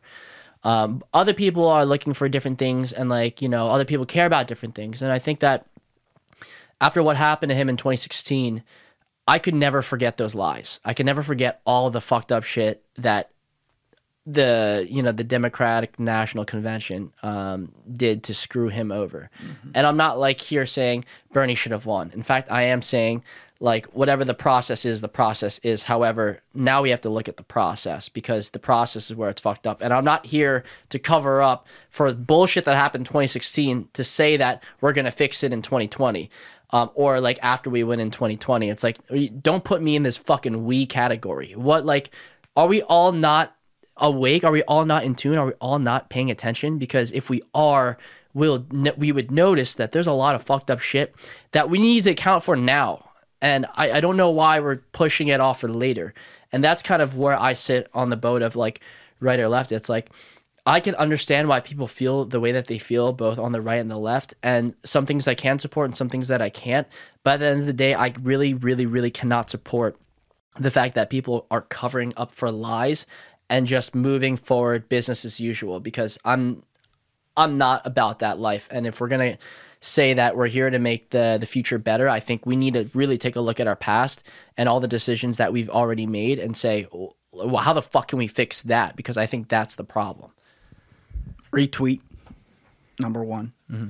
and number two how telling is it because i also know like having conversations with you as far as like some of the political stances now bernie's a socialist and you're not really about that but it's it's true and and there were a lot of people like you who were really pulled in by that how interesting it is that the thing you led with and i fully understand this was that he was a genuine guy and you could kind of you knew where he stood on things and you mm-hmm. felt like he identified the problems really well yeah. which listen when people look back on 20 on the 2015 2016 election run there are two people in that election regardless of whether or not their solutions work or not who spoke to the people in this country who had problems and that was Bernie and Trump it's not even a question mm-hmm. and their solutions again radically opposite mm-hmm. but they there was something about them that if you didn't like them, you probably hated them, especially with Trump. It was way worse with Trump than Sanders. I think a lot of people like at least respected Sanders still. Yeah, I think people just thought Sanders right. was crazy, like this right, crazy old exactly, like yeah, crazy Bernie. Yep, I, that's what Trump calls him. I think right. it's like crazy Bernie. Yeah, something like that. Yeah. So you know he wasn't as controversial, but there were people who were like, oh yeah, fuck that, the socialist or the communist, which he's not a communist, but you know what I mean. Mm. And people like you were at least like, okay this guy speaks to the problems. And I don't know about the solutions. I'll figure that out later, but he's genuine and he comes at this from a lens where I feel like I know where he stands on stuff and I feel mm-hmm. like I know that he's going to handle these situations where he comes in and goes like, "All right, well, let's let's judge this on a case by case basis or let's listen to what everyone has to say on this." Mm-hmm. And maybe that's right, maybe that's wrong. Who knows? I'm cynical about all politicians, you know, regardless yeah. of whether they're inside or outside. that's not even a thing anymore. Yeah. But to bring it back to the platforms, we're now in a situation where, you know, if you cater to the left side as these platforms do, anything that doesn't perfectly match that is now put in a box of being on the right side. And you use the phrase, and I I won't say it as beautifully as you did, but you led it with a few things and then you closed it with I believe like I believe in critical thinking or something. Mm-hmm. We have now gotten to a point where critical thinking is viewed as a as a radical idea. It is viewed as a far right wing or alt right idea. Yeah. I mean, you go on Reddit, you see subgroups like subreddits like the intellectual dark web right? Now, some of the stuff that goes on there actually is a little crazy, to be honest. But mm-hmm. there's a lot of things where people go to post on there and it's like, this isn't dark at all. It's like a good idea or whatever. Yeah. I, I was like afraid to follow and I'm like, well, let, let's see what goes on in here. And I'm telling you, man, like, I don't have a percentage for you, but I'll see stuff come across. I'm like, oh, that's really interesting. Let's look at that. Mm-hmm. And now it's put in a box of, oh no, you, you can't say that because that that that doesn't go with with the platform here. Yeah. Just like people like I had this conversation with Terrence in that podcast, and I I love that podcast because Terrence is is a guy who is clearly on the left side, but is such an open person to conversation and, and doesn't doesn't like shutting down anything and, mm-hmm. and actually goes back and forth on things. And I was talking with him, and one of the things I didn't agree with him on was the Black Lives Matter thing. Mm-hmm. Because I'm like, the hashtag's great. It means what it means. When people say all lives matter coming back at you, you would never be saying that. Like, I get that. I'm with it. Yeah. The problem is it drives to an organization. It gives them attention and then gets them gets them dollars because they play that card and they say, "Oh, we're Black Lives Matter. Donate to us. We're helping with racial issues," which mm-hmm. they are. Mm-hmm. But they're doing a lot of other things too. Mm-hmm. And so, God forbid you have that opinion. If I go on Twitter right now and I put that out, like that's not getting in the blue check. Now I don't have a blue check, but let's say I did. That's not getting in the blue check mafia trending on Twitter. Mm-hmm. That's getting shut down because it doesn't match exactly how it's supposed to be. Mm. So we have taken away critical thinking and replaced it with, oh, this is the line of thought. Stay to it. That's it. It's 19 fucking 84 in real life. that's why I really like what um, people like jo- uh, Jordan Peterson's a great example, right? Dr. Jordan Peterson, one of his uh, advice that I think is really important, and mind you, he's more conservative. Um, I believe he's on the conservative side of the spectrum. Yes. Yeah. He says that his advice is come into every conversation ready to change your mind, ready to have new thoughts form in your brain about something that you previously thought was one way, it could potentially be another, because that's where you learn the most. And my, not my fear, but sort of my, I guess you could say observation of what's been going down is whether you're right, whether you're left, whether you sit in the middle, we're all now really weary and PC about how we're going about having the conversations. And I feel like we're not really being open minded as to changing our opinions. And so now we're not even open minded to having the conversation to begin with. It's like if we're, I, I don't like the, I don't like to be put in a box if I want to have a conversation about it and you say this shouldn't even be a matter of conversation. It's like, what? We we can't talk about this. You're already going to put me in a box and say like if you're not this then you're that instead. It's like when do we get so when do things get so black and white? Black and white, man. Yeah. It's it is such a the the box culture, zero to a hundred culture, mm-hmm. is insane, and it's and it's I know it's hard for a lot of people who are just afraid to say anything, and sometimes say the right thing publicly based on whatever their social group is, mm-hmm. whichever way it leans, where they don't really think that. But there are a lot of people in this country and around the world who who go, "This is madness." Yeah. I mean, they, they look at this and and you can't not watch it. You can't not watch it. It is it is must see TV. It's very sensational. Yes, it is. It is. Look, when the protests are going on and shit was getting out of control at night, like yeah, I'm wa- I'm tuned in. I'm watching that. And I was You- a part of those protests. yeah. right? Like actually talk about that. What was your so going into that? Like, Yeah. Let, let's let's let's really attack this. here's what happened. You're in New York. I'll tell you what happened. Yeah, go. We watch a video of this fucking asshole just kneeling on this on this guy for so Derek, fucking long Derek Chauvin. Until the guy died. Turns out his name's George Floyd, and here we go. eh, hence a new era of living in Williamsburg. Of now every single day we're having vigilant, silent protests at the park three blocks down the street from me, and we're going out every night, literally chanting, you know, Black Lives Matter and all this stuff. And I think where it got for me where it started to take away where i started to like step away from it a little bit was when the chants and the rhetoric was getting a little bit uh, misleading and misguiding right? So they would yell defund the police.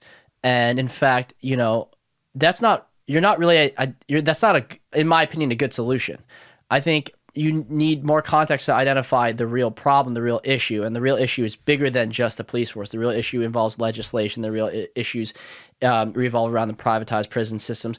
I mean, it's an entire ecosystem that fuels itself. And so, when you just say this one thing, defund the police, I mean, I didn't think that's a really good solution. But everyone here is saying that. Everyone here is saying like, um, all cops are bas- are bastards, and like the rhetoric just became so evil and negative and hateful and unconstructive.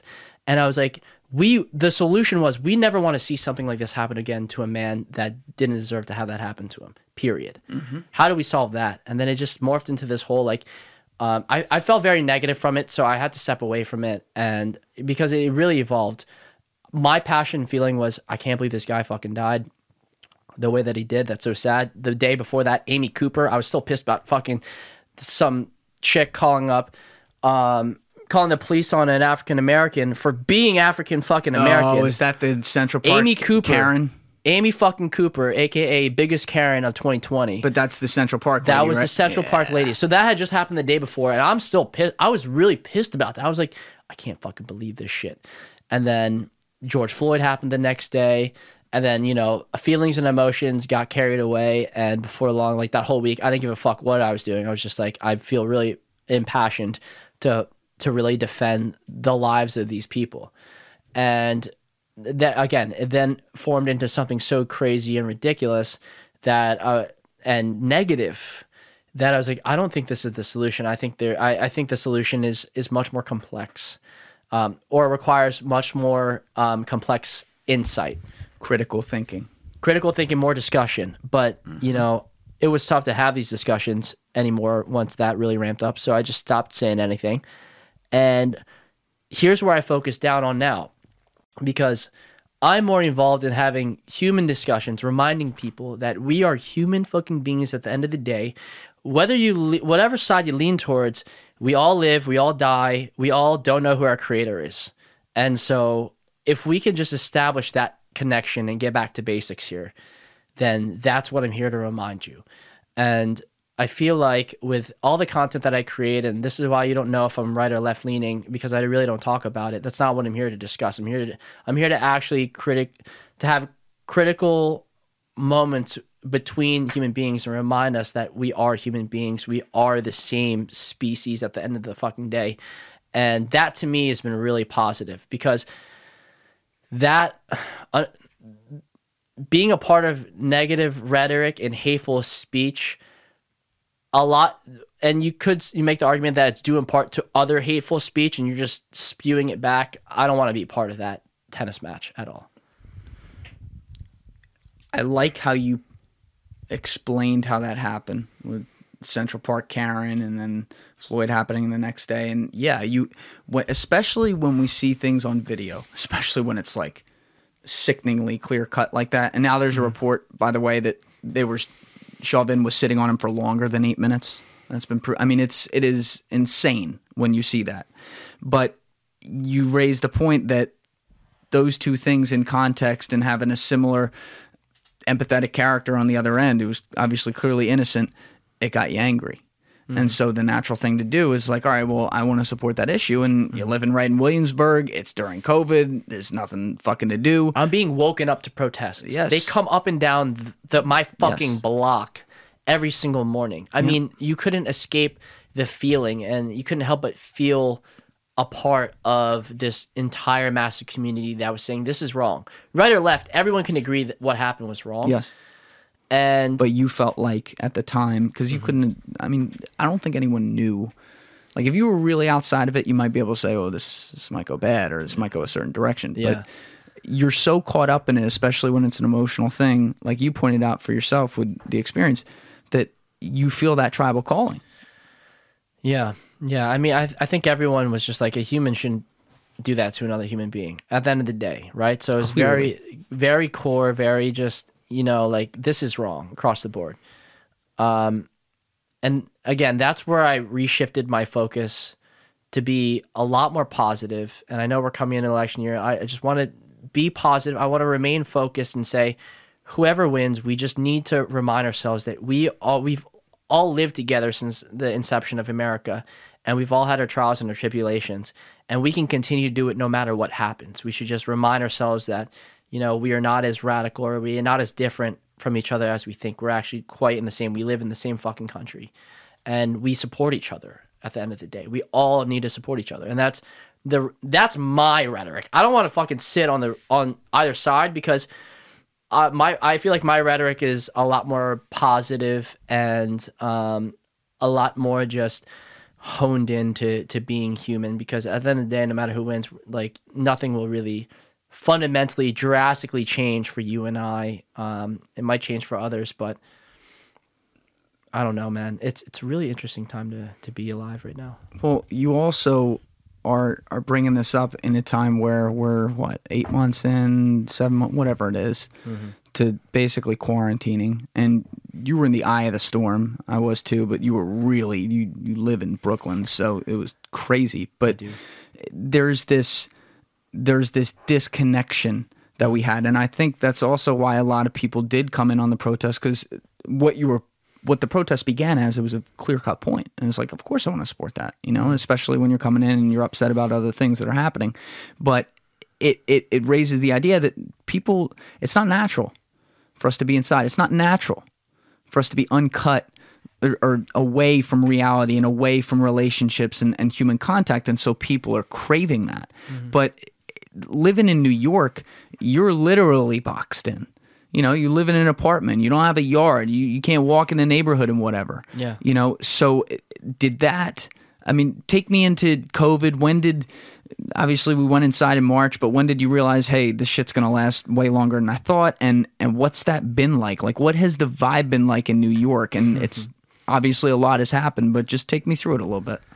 I think that the scene in New York and really the general vibe of New York has evolved in so many different ways over COVID. But I would say if I had to bring you to a particular moment, and um, that that would exemplify the status of New York as compared to how people see New York, this is a great moment. So I was in West Village recently, celebrating a birthday, and we are when I say recently, I mean a month ago, and we're celebrating a birthday. We're having dinner. We're dropping sake bombs. Um, uh, a band materializes out of thin air. It's 11 p.m. The entire street is completely blocked off. We're all dancing and having an amazing experience. Right, left, um, Asian, white, black, doesn't matter. Right, all races, all like belief systems doesn't fucking matter. We're all drunk as hell and dancing and vibing to amazing music and life couldn't be happier. That's the experience that I had that night. That following morning, I receive a text message from my parents. It's a video of another side of New York where there's a massive riot, and the riot actually they invaded this restaurant. They told all the restaurant goers to get the fuck out. And it's the same outdoor experience that we were that we were like having at the restaurants in West Village. Same situation except different vibe, obviously. So, which one does the media latch onto? They latch onto the one that's more sensationalist, the one that will create more clicks, more views, uh, and gain them more money and revenue. And so they attach to that side. No one will ever see the videos of us having one of the most incredible human experiences I've ever had in my life. Not this year, Jules. In my fucking life, I've never had an experience like that. It was so incredible and sticks with me to this day. And everyone that I was there with that day, also, we all we all say the same thing. So it's like you would know what New York is like if you lived in there. I would say if you're looking out, if you're outside of New York and you're looking at it with the lens through the media, I assure you there's a lot of good happening. There's a lot of real human intimacy and bonds and relationships forming that are so positive, so overwhelmingly not left or right, but just human that uh, the media will never report on. You won't see, but I assure you it's there. It's happening. It's happening as we speak. Had a really, really close friend of mine, like a brother, text me a couple weeks ago, and he was like afraid to say it. But and this is somebody who uh, head down lives his life doesn't give a shit about anything that's happening that's not like his family or like his work. Everything else doesn't matter. And he texted me saying you know man he was talking about the podcast with me and what episodes he liked. And then maybe an hour later he's like i feel like everything i hear is just horrible news mm-hmm. all the time. And it's a hard time right now but like i'm just looking for the good experiences. I feel like i get them at my restaurant where he owns a restaurant and and and then i'm just brought down right away by all this shit that's apparently happening out there. Yeah. and i realized if this guy is saying to himself oh like i need some good news in my life imagine what everyone else is really thinking or saying and it's such a good point because you remember the show the newsroom You ever watch that Yeah. on HBO? Yeah. Aaron Sorkin.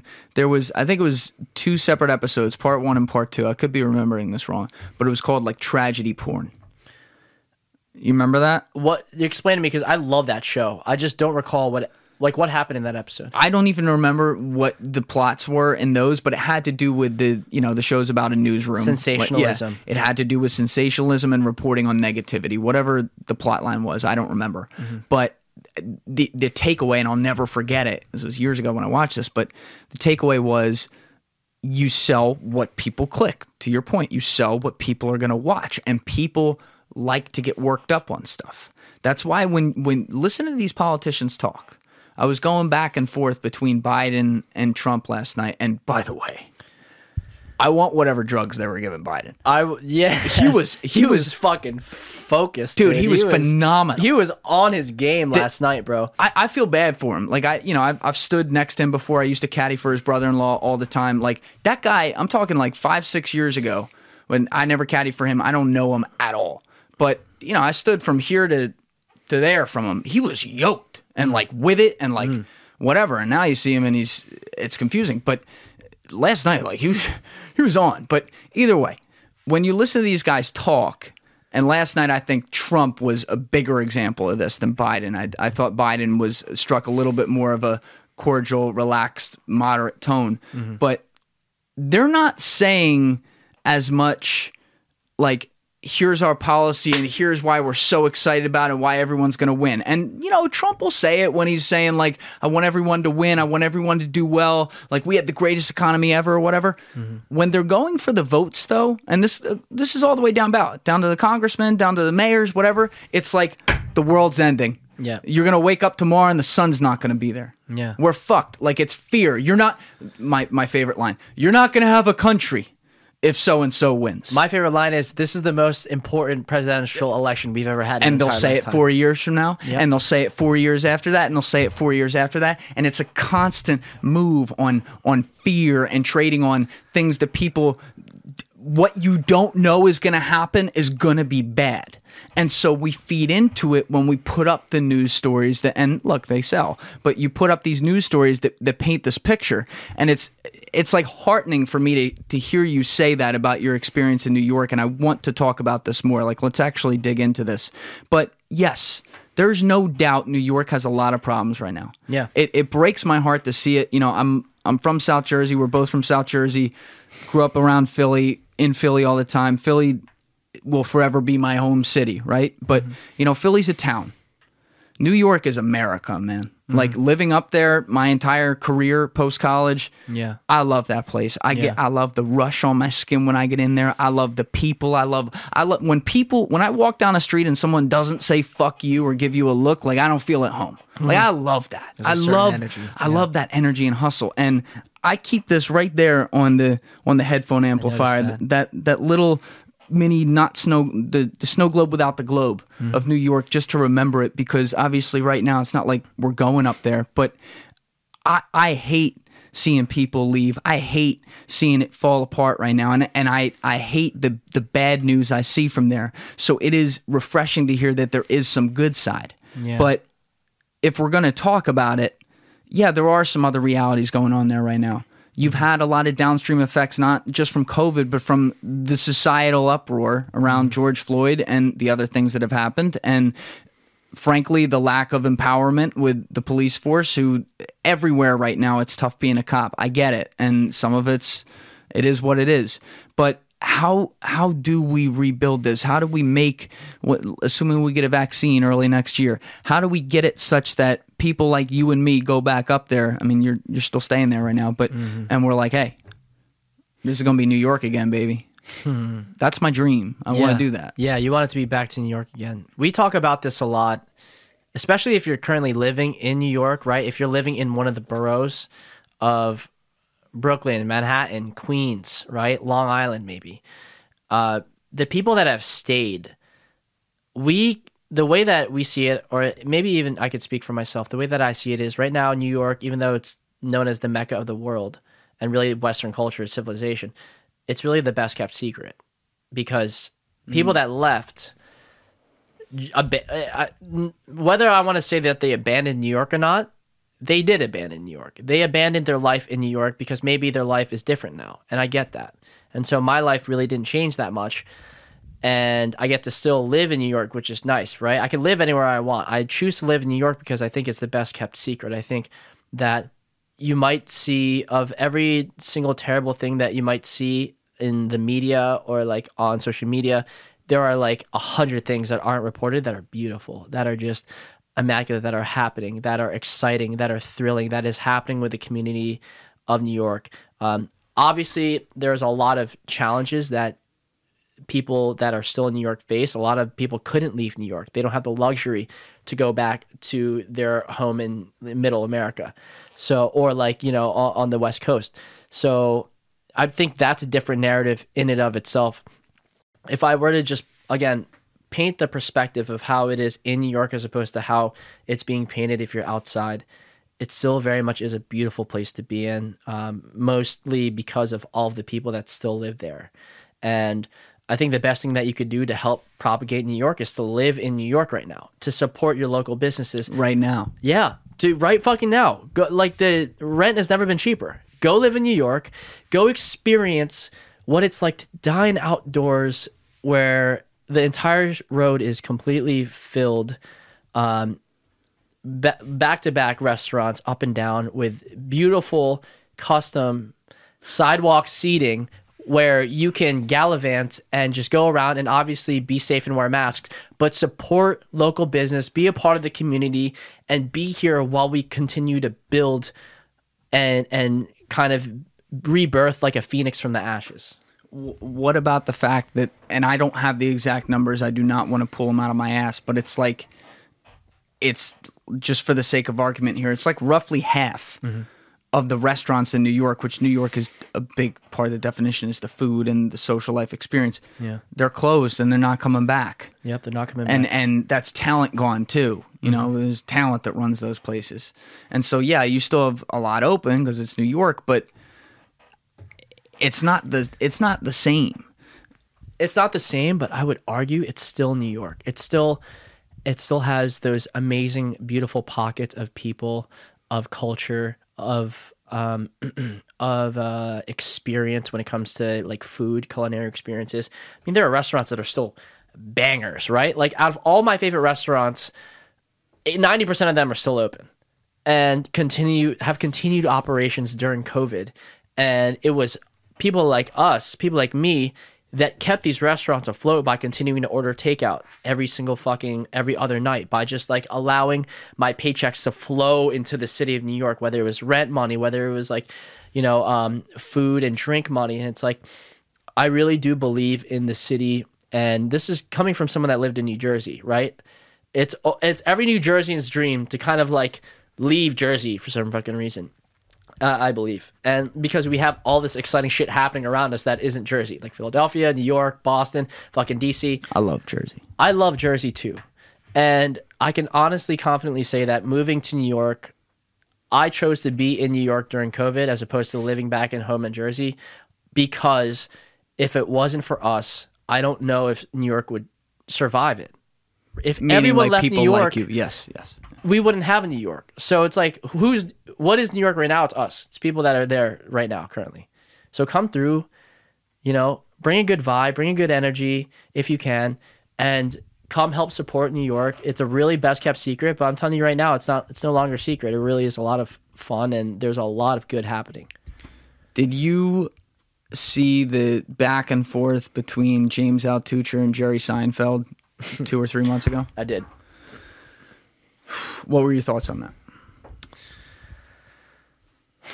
I think I don't know enough about either of them and their work to have any thoughts other than that article that was posted on LinkedIn. It right? was How yeah. New York Al- is dead. Al Altucher's article, yeah, was like New York City is is dead and it's never coming back. Mm-hmm. Which we'll unpack that in a second. But go ahead. I mean, I listened to a bunch of other people unpack it, and I'm curious what your thoughts are because you know you did used to live and work and breathe the same air as New Yorkers, and you know now you don't, and now you're seeing this article that says basically New York is dead and never coming back to life. Well, what was your thoughts on that? it it's it makes you giving me the experience that you talked about and about feeling alive and about how great this is it it gives me hope because these are the things you see this is what gets clicks this is what sells now i i also don't want to put james altucher in that box because he's a really measured guy mm-hmm. I'd actually seen interviews with him before. Like I was a, very aware of who he was, mm-hmm. and very interesting dude. He's lived in New York his whole life. Very apolitical guy too, like truly. And the thing about his article is the evidence was stunning. And it doesn't mean all of it was 100% correct, but you know, this is a guy that he, he lived there and then moved out. Uh, He wrote it like two weeks after he moved out. He moved out in late July on a whim, but went to Florida for the first time in his life. And he, for people who haven't read it, it was it ended up with his permission being reposted in the New York Post. You can Google it, give it a read. It's like two or three thousand words, and he breaks down New York segment by segment as to what's going wrong. And I didn't agree with all of it, but he's painting this picture that's scary, and it comes back to what you said too, where you were talking about people like us, people who stayed, or people who didn't have the luxury of leaving. Hmm. Well, the people who are in their even 30s but 40s and 50s who have families and, and own their real estate there or pay a fuck ton to be there hmm.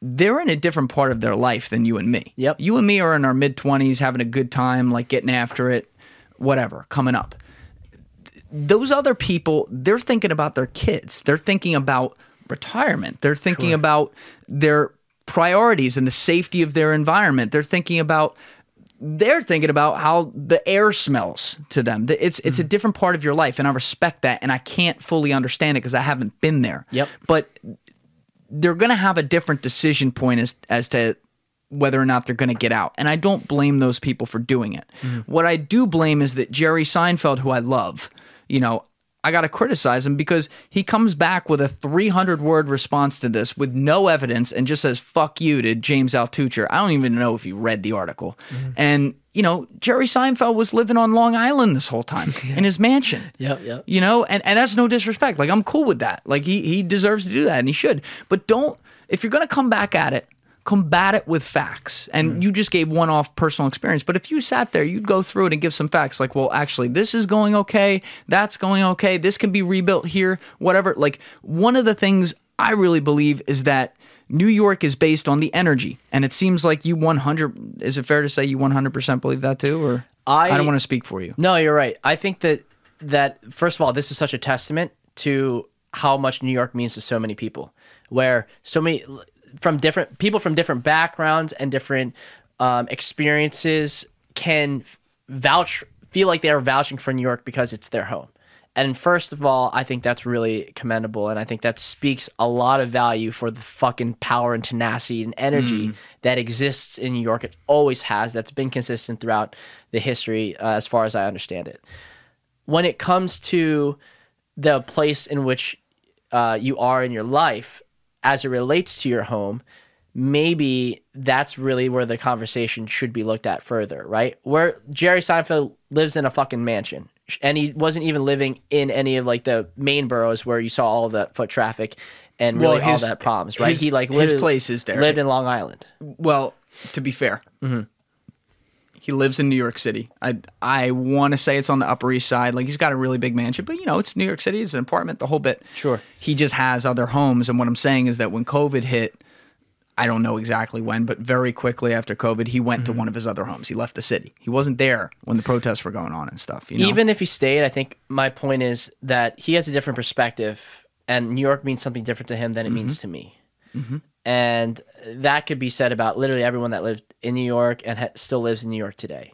And everyone has their reason for leaving. Everyone has their reason for staying, and um, and again, that's what I can appreciate about New York so much, and that's why I, that's what compelled me to stay is because this place is so important to so many people, whether they left or not and whether they have lived here yet or not. I know people that still want to live in New York, and all they want to do is move to New York and live in New York. And they didn't even get that opportunity to do that yet. And so for me, I really do appreciate being in New York and especially like living in a time where, again, Phoenix were born from the ashes. I truly believe that we are on the rise if we're not, if we still have yet to fall, we'll be on the rise. I'm pretty optimistic about that. Maybe I'm just an optimist at heart as well. So when it comes to sensationalist articles and and responses and all that stuff, I really pay no mind because that doesn't affect what I do on a day to day basis in New York. It just doesn't. Well, the energy that we're both speaking of, it's clear to me you describe it differently, but you think of it the same exact way I do. That energy, I firmly believe this, and give me your thoughts it's built on the younger generations. It's built on the people, especially in their 20s and early 30s, who drive the social scene, who drive the I'm in fucking New York, baby, let's go, right? Yep, yep, and then yep. it like even the people who didn't grow up there, who just come there and, and they're chasing the American dream in the epitome of what the American dream is. Mm-hmm. That's what then attracts everyone else because, you know, the younger generations, that's where you're in the most beautiful time of your life. You're the mm-hmm. best looking you're ever going to be, Yep. and you're out there. You're being the most social you're ever going to be. And there's, it's not just the business. It's not just the American dream. It's the energy and all the things you do around that. And so, I think that the key, like guys like you who, and I remember that decision where you were like, "Fuck it, we're we're staying." Like I thought I was going to have to bring you down here. Like, are Yep, we yep. going? And you're like. It, it was it was like the Titanic almost. It was like I imagine like people are like, are, are you going to go on the boat or not? They're like, we're staying. We're But staying. We're going you were like, ship. you were like, Jules, we're on call. Just uh, we're we're deciding whether or not to go with you or not. And then I called you up and I'm like, what's the choice? And you're like, we're staying. And and there I I give you so much credit for that.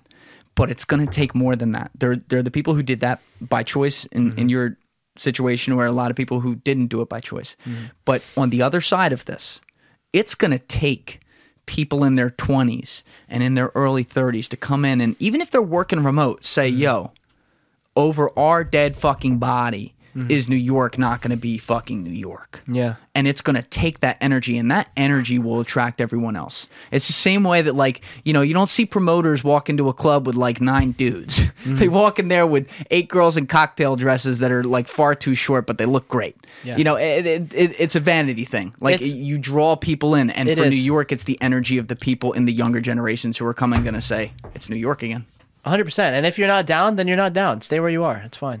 You know? We only want people that are interested in collaborating and and um, being open-minded to rebuilding the city because don't get me wrong, there's a lot of shit that's fucked up. I mean, there's I used to live a block away from a movie theater. Now I live a block away from an empty vessel. Right? I haven't seen any activity in that place. And it's like there are so many things that I could say about that in New York, all these experiences that were shut down and might be shut down permanently for good. So I'm not saying like it's a fucking um like it's like Six Flags but like it's open but no one's there. I'm saying you know a lot of the rides are closed. But that's not to say that we can't still have a good time and and create an experience with each other. That's what I'm saying about New York and I think that can be said about a lot of things where outside looking in it might not be actually how it is when you're when you're inside it see what i'm saying so perception is key and making maybe doing full circle back to social media right some things aren't as they seem and so if you're going to take things at face value I, I would i would recommend don't do that you know there's a lot more beauty and maybe a lot more feeling and emotion behind um, behind that one thing that you're taking at face value. For the case of New York, I don't believe New York is dead. I think we're fucking we if this is us dead, then I'd be amazed to see what it'd be like if we had an even ounce of life in us. Because right now, again, I had one of the most beautiful human connections, experiences, whatever the fuck you want to call it. and you're saying it's not just a one-off you're, It was- making, you're making that point clear to me i want to make sure people understand that though Yeah, exactly. It was it was an incredible experience that that I had in New York City on the same night that the thing that was televised was just rampage and carnage.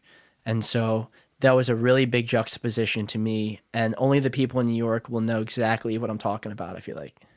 I think that's incredibly well put, and I hope you're right, brother. I mean, I, I have faith that it is going to rebuild, and it's going to rebuild because of leadership from people like you, and and hopefully people like me too, getting back up there.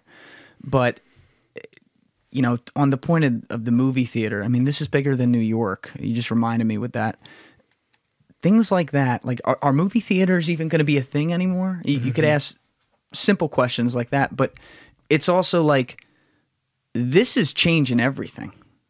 The world the world is not going to be the same. You see it in your business just because of the rush to that space that, you know, is great for you guys. You're in the right place at the right time. Mm-hmm. But we are seeing so many social shifts and it's not even just things like movie theaters going away or you know certain restaurants that are never going to open again and people are going to go to things like cloud kitchen like what travis kalanick's doing and all that but it's also literal motion of people Yeah. you know these people who are leaving new york and leaving la and going to fucking florida or texas or middle of nowhere Pennsylvania, you are seeing cultural shifts happen. Sure. And there it's gone on so long now that it's like, well, some people are gone.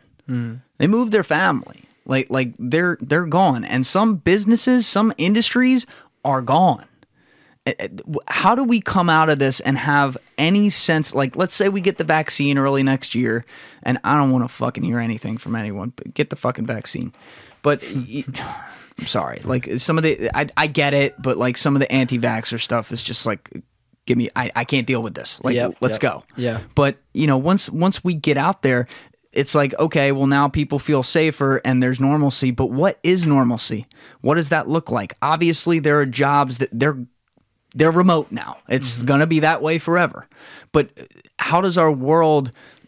What does our world look like, Mitch? Like like what is what what are what's going when you go outside? Like what types of businesses are are there and, and what needs to be there and, and how does this still feel like when things are normal so to speak how does it still feel like it did before or is it not gonna I think as far as like what kind of businesses and and what kind of role businesses and technology will play for the future, I think digital first. I think redundancy. I think um, people are we're going to lean more towards technology to enhance and facilitate our business operations, right? Because some things you need to be on the ground to do. Manufacturing is a great example of that. Some things uh, we've proven you can do without having to be on the ground, without having to be in the office. And so I think we're going to see, if I'm making a projection here, we're going to see a lot of offices that no longer exist, right? What are we going to do with that space now that it's not an office space anymore? Um, this is going to happen um, potentially around the world. I've I'm hearing from, uh, I mean, the messaging from Verizon CEO is, "Hey guys, get used to, get used to not being in the office. You know, we're doing so well right now, right? Um, so from a business standpoint, I could see that being a thing. As far as like, will movie theaters open again? I, I mean, I work in the streaming industry. for what I work in the streaming industry. So if you're asking me, do you think movies will come back? I think everyone that's already shifted into digital before COVID won. I think everyone that's shifting into, into digital now is going to win. And I think that people will still crave that movie theater experience. It just won't be as um, heavily lucrative as it used to be. and that's the problem the business the movie theater business already operates on fairly tight margins they need a certain number they need they need to get asses in seats to make their nut i mean it's it's scary to me but yes especially millennials and it seems like gen z to a slightly lesser extent because their reality is different but it's still somewhat of a trend there we value experiences. You know, we we go out there and we lived in we grew up in this world where you share them as well and and you're trying to compete on experiences. Mm-hmm. And that's why people do things like go skydiving or go to the escape room and shit like that that 20 years ago would have seemed almost dumb, right? But th- with a movie theater, I'm just thinking about it because it's such a traditional business that you would think great experience want to go, but how many people are just going to be like all right i don't want to do it tonight i'll do it another time like that's work i gotta i gotta leave my house i gotta get ready i gotta look presentable in public and i can just turn it on right here anyway Yeah. and oh you know my girlfriend or boyfriend's living over right now like let's just relax netflix and chill Yeah. i mean it's there's a reality like people don't like being at home because they don't like being told they have to be there they don't like going outside and and having to wear a mask because we're in the middle of a pandemic but once that choice is given and it's like well i can do that or not it doesn't mean that they're gonna jump full form into the other side of it Yeah, I see. I think my ex- my reflection on movie theaters. I've had a a massive um, twenty seven years of very successful movie going experiences. Successful meaning highly enjoyable, positive, incredible memories. And when you, when I talk about movie theaters, I'm a little bit I can't help but feel a little bit more precise and particular because I had an experience happen to me and my brother Mike um, at a theater during a, a time of political climate that just uh, made it really uncomfortable uh, for, Oh, for me to yeah. ever go to movie theaters ever again. Yeah, tell that story. Very quickly, um, very quickly, this happened in Williamsburg, Brooklyn. This was a year ago This or was so. this was precisely a year ago, and I don't mean to be sensationalist. This is I'm really just recanting an experience and how it's helped, um, and not how it's helped, but really how it f- enabled me or pushed me to form the opinions that I have about movie theaters. We were watching The Joker. Really weird, distinct vibe. I remember the theater was packed. My brother and I were sitting in the front row. It was that packed, and Opening weekend. opening weekend. And mind you, I don't watch the like traditional media, CNN, Fox. I don't watch like any of that. I, I mean, I cut cable. So apparently there was a lot of reportings on like, oh, is this movie going to be positive? Is are we is the main character um, being propagating this idea of anarchy? Like all this kind of questions that came into play around the Joker. I, I had we experienced none of that so my brother and I we go and watch this movie like we've done our entire lives. We just go sit. It's like a total like um amazing experience that we always have. And we're watching this movie somewhere in the middle of the movie it gets really awkward and quiet. Um all we heard was like a shuffling of seats. You could hear a commotion in the background, but no one was really yelling or anything. We turn around and it's you just see people ripping at each other to get to escape the theater. It was a mad rampage. It almost looked like World War Z. It almost looked like I Am Legend type shit. People just crawling on top of each other, like just forming on top of each other, trying to get to the exits. And, you know, my first thought was, holy fuck, this is. My first thought was, get the fuck down. So, everyone, the moment we no all one saw was it, really yelling though. They were just no one was really yelling. It was all silent commotion, which was even scarier because it was so silent. You were waiting for fucking bullets to rip through the fucking theater. That's how scary it was. It was actually more terrifying that it was fucking quiet. what was causing it. No idea. No idea whatsoever. I don't know the catalyst. All I know is from our position, we turn around, people are fucking for their lives trying to escape the theater. We get down, the entire for the row that we're in gets down. And I remember th- I even forgot this fucked up. I even forgot my brother was next to me. For a split second, I was like, "This is how I'm gonna die. This is crazy." And you think you kind of have a.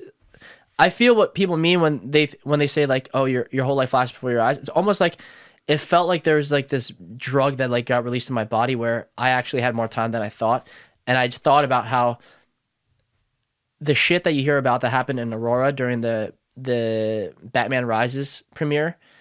Um, it's like you hear about these things and you always wonder what it would be like to be in them. You hear about these experiences that these people had at, at the time, but you never really know for sure what it's like until you're fucking in that experience, in that. And I was like, okay, this is what it's like. Fuck, this is fucked up shit. And I'm like, okay, you remember. You, I started to remember, okay, like the important things. I'm here with my brother. We need to get the fuck out of here, right? Objectives. Got it. He's right next to me. God, I can feel him you start to remember the small details. What the fuck color is his hair? You know, details you never thought about. What what color was the sweatshirt that he was wearing? Is he wearing a hoodie? What kind of pants was was he wearing? You know, what does he smell like? What's what cologne does he wear? Like, I need to now. All these details are suddenly like fucking possible. Mind you, I'm in a theater where predominantly my whole 26 years of living, it's been totally positive. Never had anything like this happen to me Yeah. Now it warps your whole vision of it. now I'm fucking underneath my fucking seat, clinging towards everyone around me. And there was a move to just go, right? Like there was a commotion to leave the fucking row. And if you didn't leave, you were gonna get trampled. So we are like, fuck it. We saw an opening. We saw the we saw the light at the end of the tunnel. The tu- end of the tunnel being the doors that left the theater, and we fucking just booked it. Everyone was fucking booking it. By the time we got out of the theater, I'm limping. I sprained my fucking ankle. My brother has all of his shit ripped, his clothing ripped. He lost his wallet. I dropped my phone. We're all like just fucking. I'm I'm breaking down, hysterically crying. I don't even know what the fuck is happening or going on. Like I can't believe this is happening. Um, again because the whole time I, I was just like when I remember my brother's with me, I was like, okay, my goal is to like make sure my brother's safe. Um, and also like we're gonna get the fuck out of here. And so after having that experience, and mind you, nothing happened. We went back to the theater. Everyone's like crying, hugging each other. Apparently, it was a false alarm. Someone said something fucked up, which triggered the entire catalyst. But it should, it what it was was it told me, wow, everyone, if everyone leaned on the notion that we were all going to die, as opposed to oh, it's just a prankster in the theater. What the fuck does that say about our reality right now that we live in? And so ever since then, I've been a I I try to watch movies to just desensitize myself and like not be scared and go to the theater. Um, but to be honest, I'm kind of relieved that the theaters are closed because now I don't have to pretend like I like going to theaters anymore because I just can't do it. this is what I love about these conversations in in podcasting and sitting down with you know your voice straight in my ear and hearing that and kind of reliving it myself because we just went we ended up totally off topic there yeah. what we were going at but now i like this point 20 times better that you just raised because i don't even know if you did it or if you realize you just did this but you painted a symbol you took this very visceral event that wasn't that long ago that destroyed your notion of a sanctity of a space and that space being a movie theater a happy place where there's only good memories and now have you been to a movie theater since then? Because that was before COVID. Did you go again? Or yeah, so I I tried. Well, how was that? Terrifying. Yeah, terrible, awful. And my brother will tell you the same thing. My my first movie back, well, I fucked up. I watched Zombieland Part Two because I was like, I need to watch anything. Like when yeah, Zombieland Part Two. That's a good one to start on. And here, here's my thought processes. All right, when I was younger, my father saved my cousin from drowning, and that same day, he forced my cousin to go back into the water and swim, so he wasn't afraid of water for How his old entire was the life. kid? Like fucking thirteen years old. All right, and so he it almost like drowned in the ocean, right? So that was my idea, thought process here. I was like, I might be afraid to go to theaters forever if I don't force myself to go back to the theater, the same theater that I fuck that this experience happened to me. You went to the same one. I went to the same. I mean, I love it's that. in walking distance, right? Yeah. So, the first movie I went back to, Zombieland 2, terrible. There's a lot of gunshots and violence, and I was like, this is the worst fucking experience of all time. I'm literally sitting in the middle of the movie theater. All I could think about was the exits, how fast I could run to them. That's all you think about. Yeah. Right? What sound was that? So many times during the theater. I shouldn't be laughing, but No, it was thinking about it now. I'm like, I can't believe I chose that fucking movie of all movies. Yeah. And so I was like, all right, maybe that was a terrible experience only because of the movie. Let me go watch something else. I watched Shia LaBeouf's Honey Boy. First of all, that movie is boring as fuck. and a movie that's boring, all you think about in your don't head is ever say that a Shia LaBeouf movie's boring. I loved Even Steven. Okay, Even Stevens the best. His best work, uh, arguably. Oof. Um, Yeah. This stuff, not so much. And so, whole time, packed theater. I was thinking to myself, "Wow, we're all gonna die." Because all I could think about was not this movie because I'm not engaged. It's not good. So I'm just thinking about really scary thoughts, and I had to actually walk away from the theater because I was just like, "Wow, I can't believe this is happening to me." I've always loved this experience. Why? Why am I now all of a sudden so scared? Even though you know it, it's most likely not going to happen again. And then I finally watched a good movie, and it was The Lighthouse with Robert Pattinson. I don't know if you've seen that movie. Fire, amazing, right? So I was engaged the whole time, but it, it was sad to hear that my brother he went to go watch the new Star Wars, and even like the like the choo choo choo like all the fucking sound effects and shit were freaking the fuck out of him. And these are like, I mean, these are this is Disney, this is a Disney movie, and he felt uncomfortable being in a theater. Uh, it's it's really sick that I'm about to say this, but it's true. I remember it's just the reality we live in with crazy people and crazy shit and some things that didn't happen in the old days or happen a lot less or maybe you didn't hear about it. But you know, I used to walk into like our high school auditorium or in mm. college, I'd walk into like a big hall for a class and I would think to myself, man, if someone really just wanted to come in here right now, we're done. Yeah. There's there's nowhere to go. Yeah. Like they just plow away. They would- yeah. And it's scary to think that, but y- you brought up this point in that that I'm not sure you know you did, but you were talking about the desperation you feel and when that kicks in and how everyone suddenly and I don't want to put words in your mouth. You said it way better than I'm going to remember it, but everyone suddenly just fears for their life and wants to live, mm-hmm. right? Along those lines. Mm-hmm. And so without even knowing the impetus, which in this case that I don't know if this was made clear at the end of your story, but there was nothing, right? It was it was some kind of misunderstanding. Misunderstanding. misunderstanding. So it's not like anyone was in there actually shooting or anyone even had a bad intention. It was just a misunderstanding. So people were on edge, and then one thing like a domino effect. Not a single violent act happened. Right. So still though, there was the idea that there might be something happening. Mm-hmm. And it goes into into flight mode in that case because you're in a vulnerable place. It- you don't have a defense on you. You can't defend yourself against a gun in an open forum like that. And you just you're scared. Mm-hmm. That's what you were getting at. You're scared and fear drives you to the door to run mm-hmm. without th- without critically thinking, not that you would. I'm just ra- I'm raising a point here. I'm landing this plane. Like without saying like, "Well, is there anything or or actually analyzing what's happening because by the way, if there was, you're dead. If you do that, you're dead. But it's such a good symbol for what we are doing in society right now. And I would argue that, you know, at this point, if you live up in New Jersey, New York, you know people have had COVID. You know mm-hmm. people have had COVID bad. I mm-hmm. mean, I, I, being up in the eye of it where we were, the first, like, literally the first week, like the first couple days of quarantine, I had four friends who had it severely. One guy who I know extremely well had it where he was in a coma on a respirator for 55 days and he lived. Well, he was a miracle. He had like a 10 page story in in the Star Ledger up up out of Newark in, in North Jersey. And you know, it's it's a real thing. So the people out there like you saw people putting out like the pandemic and, and saying it's all fake and it doesn't suck. It's not that bad. like that's all you get. No, like when you get it, it sucks. Mm-hmm. It really does. Mm-hmm. But we have generated seven months of total fear now where people, you know, people are shaming other people for wearing masks and stuff. And let me be very clear.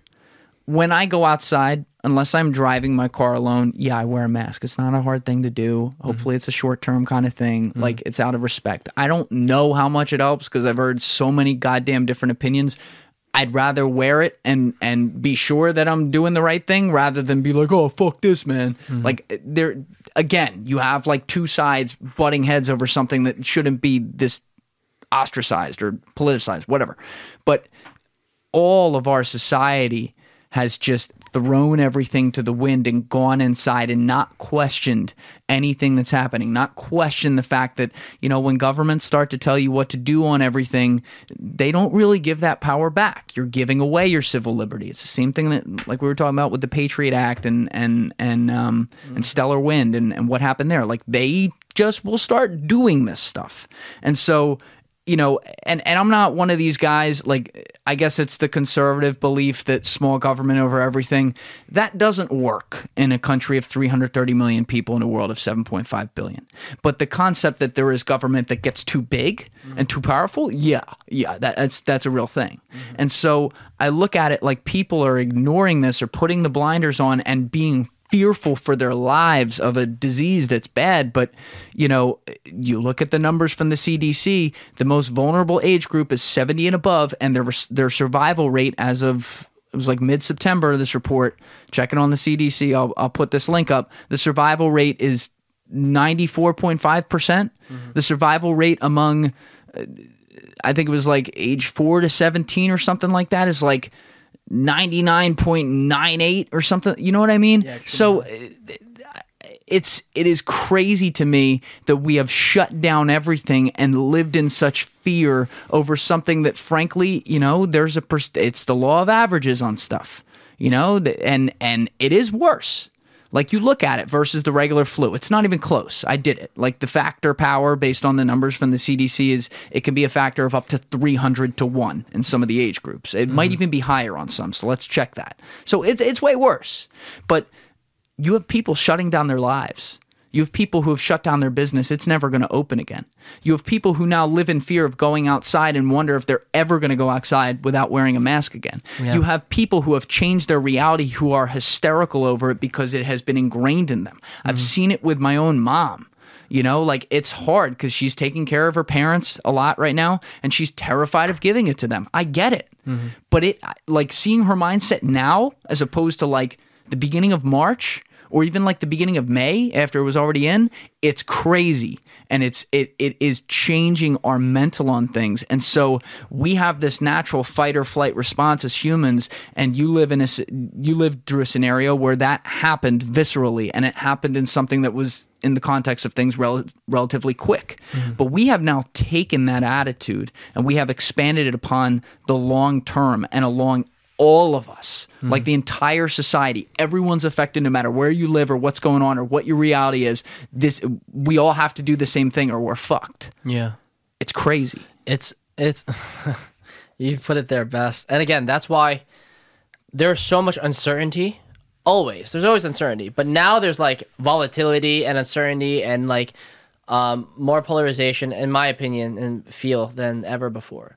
And so the only thing that I, I feel I can do that is of positive impact is to focus on things that are um, to focus on doing things that will have positive impact not only for me but for the people around me and for people that like um, have uh, access to what I'm doing. That's really the only way I could uh, I could see fit, and that's why I had to step away from all those protests before they got really too um, uh, misguided in, my personal own belief of what a solution would be. That's why I had to move away from like engaging or like watching the media or being sensationalist and joining conversations of um, of this and that because it just felt really negative.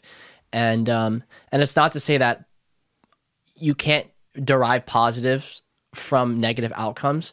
It is to say that why don't we just focus on bringing solutions to the table? I, I think that's like first and foremost. That's what I'm focused on. When the vaccine comes, I'm fucking taking that shit, and I hope everyone does. And I want to be in a world where I can travel and do what I wanted to do um, always and forever, and you know continue to build on what I'm building on now. I'm I'm not seeing my future predicated on the outcome of this election or predicated on the outcome of coronavirus. I'm just living it as I as I would. I'm just living it as if those things don't really fucking matter. They're just simply happening, but they're not they're not ingredients in the recipe of my success. You learn to separate the two. Obviously, you live in Took society, so yeah. So there's there are certain things that you can't ignore and have to be a part of your life. Obviously, Sure. there's a pandemic going on. You adjust to that, but you Yeah. you learn to create that barrier. There is what you're saying. Yeah, 100%. I, I I had to learn to remove myself from that barrier. And in fact, just I continue to do what I've always been doing identifying opportunities and throwing my weight and throwing my efforts on things that I, I think are positive, um, and will allow me and others to be successful. And I, I don't know. I think if I'm not saying more people should feel this way, I'm simply saying like this is this is how I feel. And I can also appreciate if you feel really passionate about what you believe in. Whether it doesn't matter what you believe I could understand and appreciate how passionate you feel because maybe you don't have the luxury of of being able to take my route. Right? I have the luxury of not having been fired, right? And I actually have the luxury of having grown um, with the company and um, and establish myself and had much better footing than I did before this whole thing started. Right? Like I took the opportunities that I've had in front of me, and I really made. I feel like I made the most of most of those opportunities. And at the bottom line, I'm just doing what what I think is right for me, and I like to think that it's also right for other people because I do keep other people in mind. And again, the whole idea of positive energy and putting positive things out there in the world, especially in a time like now. Beautifully said, man. I, and you've also been filling your time too. Like it's been established at this point that you're pretty, you're legit in the world of tech. You you've been ahead of the game in that for a long time, and and it's you become a power player in the space. But tech is a very wide ranging thing, mm-hmm. and you've been spending a lot of your time looking into like some of the futuristic things that we're dealing with that may actually not even may, but already are invading th- spaces like yours with artificial intelligence. So what what are I'm curious to know just cuz I didn't have a chance to talk with you about this, but what are some of the things you've been looking at and studying and and what's what's your thought on the space cuz everyone hears the words AI and artificial intelligence, it's become a buzzword, but you know, a lot of people don't even understand it or think they do, which is way worse. You know, mm-hmm. so what what have you been looking at and and and what are you seeing on the horizon here with with AI, not just here but around the world?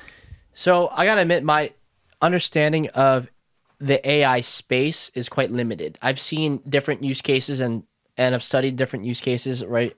More specifically, DeepMind's AlphaGo, um, and Can you give context on that, just so for I people could. listening? I could. So AlphaGo and they the DeepMind is a DeepMind produced this program called AlphaGo that back when they were developing it and building it, they had implemented AI in such a way where AI can actually learn to be better than the best players um, of this game called Go, which is one of the most historically old um, and challenging and provocative and intuitive board games of all time. It's harder than chess by some ridiculous power. I Some forget what- yeah. ridiculous power, exactly. And it's just simply And, like Deep, and DeepMind is owned by Google. DeepMind is owned by Google. That's important here because uh, what they were able to do with AlphaGo, their program, is beat literally the best player in the world. They beat, uh, I believe this guy was like, out of all the levels that you could be,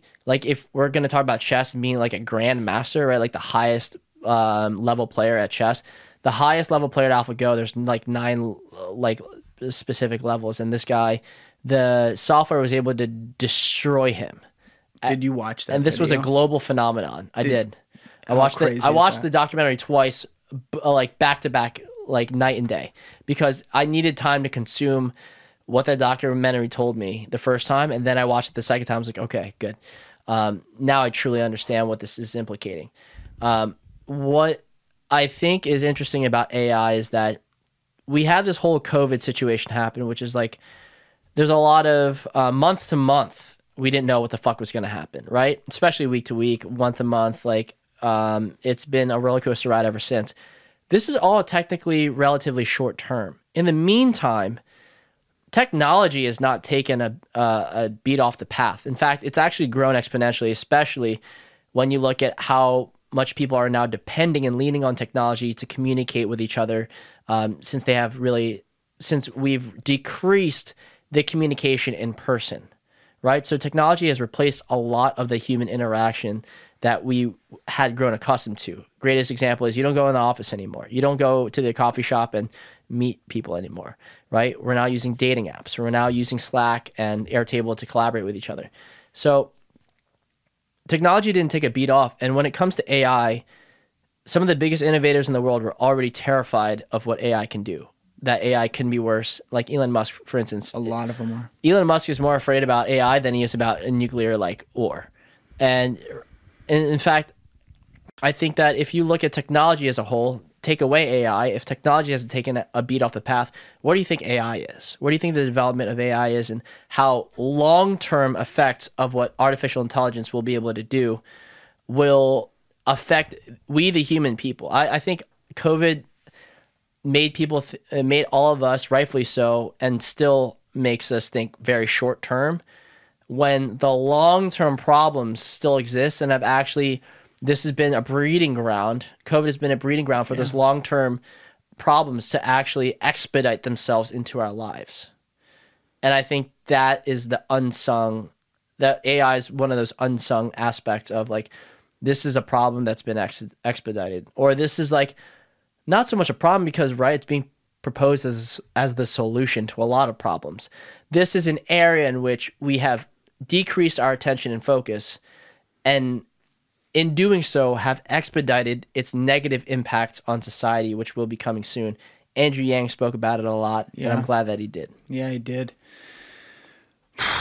It's it's a loaded it's a loaded topic, and for people who haven't looked into it, I know it's like a, it seems like a loaded idea, and if you're not like crazy interested in tech, it's like an eye roll. I, I understand that, but I would take the time to look into it because you live around it, and you talk about COVID being a breeding ground it wasn't just a breeding ground because you know the tech world was able to continue and just go on like nothing happened. It was also a breeding ground because with everyone home and out of their normal and connected to each other by technology, they're producing more data points. Mm-hmm.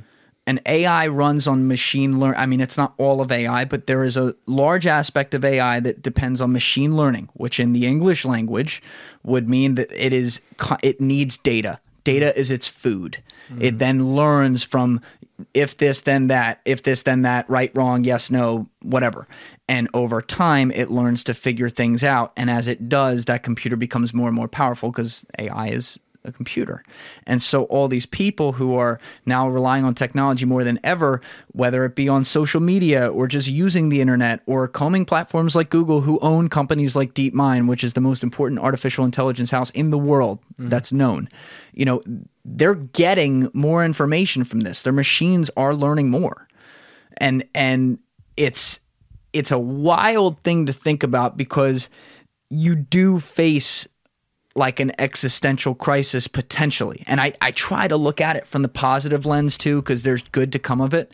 But we've already seen the early iterations of this with things like I mean, I could name any platform, but let's use YouTube as an example. Mm-hmm. That YouTube algorithm is a machine learning artificial int- intelligence technology. Mm-hmm. So it, it curates its feed with one goal in mind. It wants to keep you watching, consuming content. So it learns about your preferences. And then what happens is over time, as it says, like, okay, if he if Julian likes watching this, then he'll like watching that. The more deeper down that rabbit hole you go, the more likely you are to be changed by the beliefs of the content that come your way. So even indirectly, Yeah. that artificial intelligence is moving you.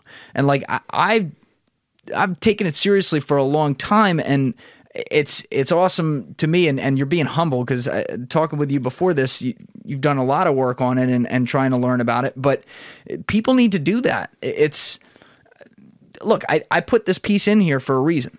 Like I, I curated this art right here for a reason because I in, in a studio I, I want to feel the vibe. I want to feel some things that I stand behind or things I think about. Right, and this wall right here, you know, if you're not watching uh, the wall I'm pointing to, I have two images. I have an image of a nuclear bomb test in 1946 out in the Pacific that our government did after World War II, where we were just making sure we had our hydrogen and atom bombs all in all in order. All in sync. And then below it, I have the famous, I, I think it was Michelangelo who painted it, but the picture of the hand of God and, and Adam's hand, if you know what one I'm talking about, but the hand of God is replaced by a robot hand. And I, I put this, I, I love that you brought that up about Elon Musk making the point that it's a worse threat than, you know, a nuclear disaster. I put this up there because even with artificial intelligence, I want to bet on humanity. Mm-hmm. I want to bet on humanity because when the nuclear bombs became a thing and it moved moved to the hydrogen bomb and, and the A bomb, which which are you know the steroid version of it, and could mean the end of humanity if if certain countries start hitting the button against each other. That was the fear, you know, like. uh, When my dad was like a a three year old, they they had the nuclear bomb drills or whatever, like in school. Like it was like, oh, is the world going to end today? Are we all going to die of radiation poison or in the blast? And there was this fear that it was inevitable Mm-hmm. and that it was going to happen no matter what. Yeah. And that was the crisis. And look, it, till, it still technically is a crisis every day, but it should tell you a lot that these countries, these leaders, like the president here or Putin in, in, in Russia, they walk around with a guy who holds a nuclear football and they could hit the button anytime, but they don't. It's like we've learned, and, and hopefully it does never happen. But we got through that crisis. And now the crisis we face potentially, and I say crisis lightly here, but not lightly, if you know what I mean. It's it's unknown if it is, but it's gonna be like, well, what do what power do we give to machines? What does that mean for our reality? Do we create machines that suddenly surpass humanity? Mm. It's a very scary thing to look at. And COVID artificial intelligence more than anything it has streamlined it and moved it moved it up in its progress more than anything and so i yeah i, I just uh, people people need to pay attention to this because it's it's it's very real We're moving into some Isaac Asimov last question shit, right? What is the last question um, that humanity asks? It's actually a question Yeah. produced by a robot. And I I I mean this short story, the last question, I don't know if you ever have you ever read this? nope it basically poses the idea that um, our God, as we know it, was cre- it was is actually a robot that we created in, in a previous life, right? Like when the "Let there be light" was said by the robot that we built before everything perished and entropy um, became n- nil. Is know? this simulation theory? No, this isn't simulation theory. Um, this is this is a really interesting. I don't want to ruin it for you, right? But it's a short story. It basically proposes the idea that um, no matter how much information, whether with machines or just human processing, we can um, we can gather, we still won't be able to to reverse entropy or understand how to reverse entropy, how to live longer, how to rewind life. And the way that I don't want to ruin the ending for you, but that's it basically poses that question. I think that's a question that AI inherently is going to not solve for us, but sort of what is that final question? We can have AI solve all these incredible problems that the that we as humans solve. What else are we going to ask it to solve? What else are we dying to to know or need help in yearning and understanding? And it's our own humanity. That's basically the idea there. Well, that's. I send that to me when, when we're done because I, I I haven't. It's gonna I haven't fuck your shit that. up. But yeah, it's it's like this weird circle of life, you know, because you you lose humanity as you add technology because you bring in the machine age and that's been happening for a long time mm-hmm. but you also become more aware of humanity than ever it's a very weird thing mm-hmm. it's like people that's why today you see a lot of in in the search for purpose, which is something I've talked about on a bunch of podcasts, and we'll talk about it a lot because it's a very real thing. People are trying to figure out like where they make sense as a human in the world. Like how do they add value in a world that can do so much for them already in the palm of their hand? Mm-hmm. Like how do you beat that? Mm-hmm. And artificial intelligence is just the final i shouldn't say nothing's ever final but it's the ultimate frontier we've ever faced because you go into it wondering like well what does the world look like if we have machines walking among us like humans? Which is mm. not happening tomorrow. That's that's that is still far far off. But it's like well 70 years from now that could be a thing. Well, I think an even weirder question is what does it look like if human intimacy can be replaced by an operating system, right? The movie Her, Joaquin Phoenix killed it. And I I feel like that movie was totally went under the radar, but it proposed a really interesting question. It's like, at the end of the day, we're all humans. We crave human intimacy, all of us inherently. What happens when we're able to almost completely replicate the human intimacy experience through surrogates, through operating systems, through self-learning machines, and um, and completely replicate the human in- intimacy and feel from a touch, smell, um, sound, taste, and fucking um, like every perspective and sense we understand to know consciously. What does it mean when we can actually replace it enough to trick our brains in saying, I'm fulfilled in this human in- in- intimacy sense? And that's when I start to really get sad because I really am hopeful that human intimacy can't be replaced by machines, though I could see it already happening now where old people, predominantly old people, are talking to their Alexas and their Siris as if they're actually human uh, things, as if they're anamorphizing these creations, um, these technological creations, and replacing human intimacy with these creations. And it's it's for the same reason that people on dating apps feel like even though they're connecting with more and more individuals, connecting on the app, they feel more disconnected with human beings in general. spot on That's why I won't Spot. join Hinge. spot on. It's and you raising the point of older people doing doing it. You know, the people who know the oldest school reality mm-hmm. and they crave that connection. Mm-hmm.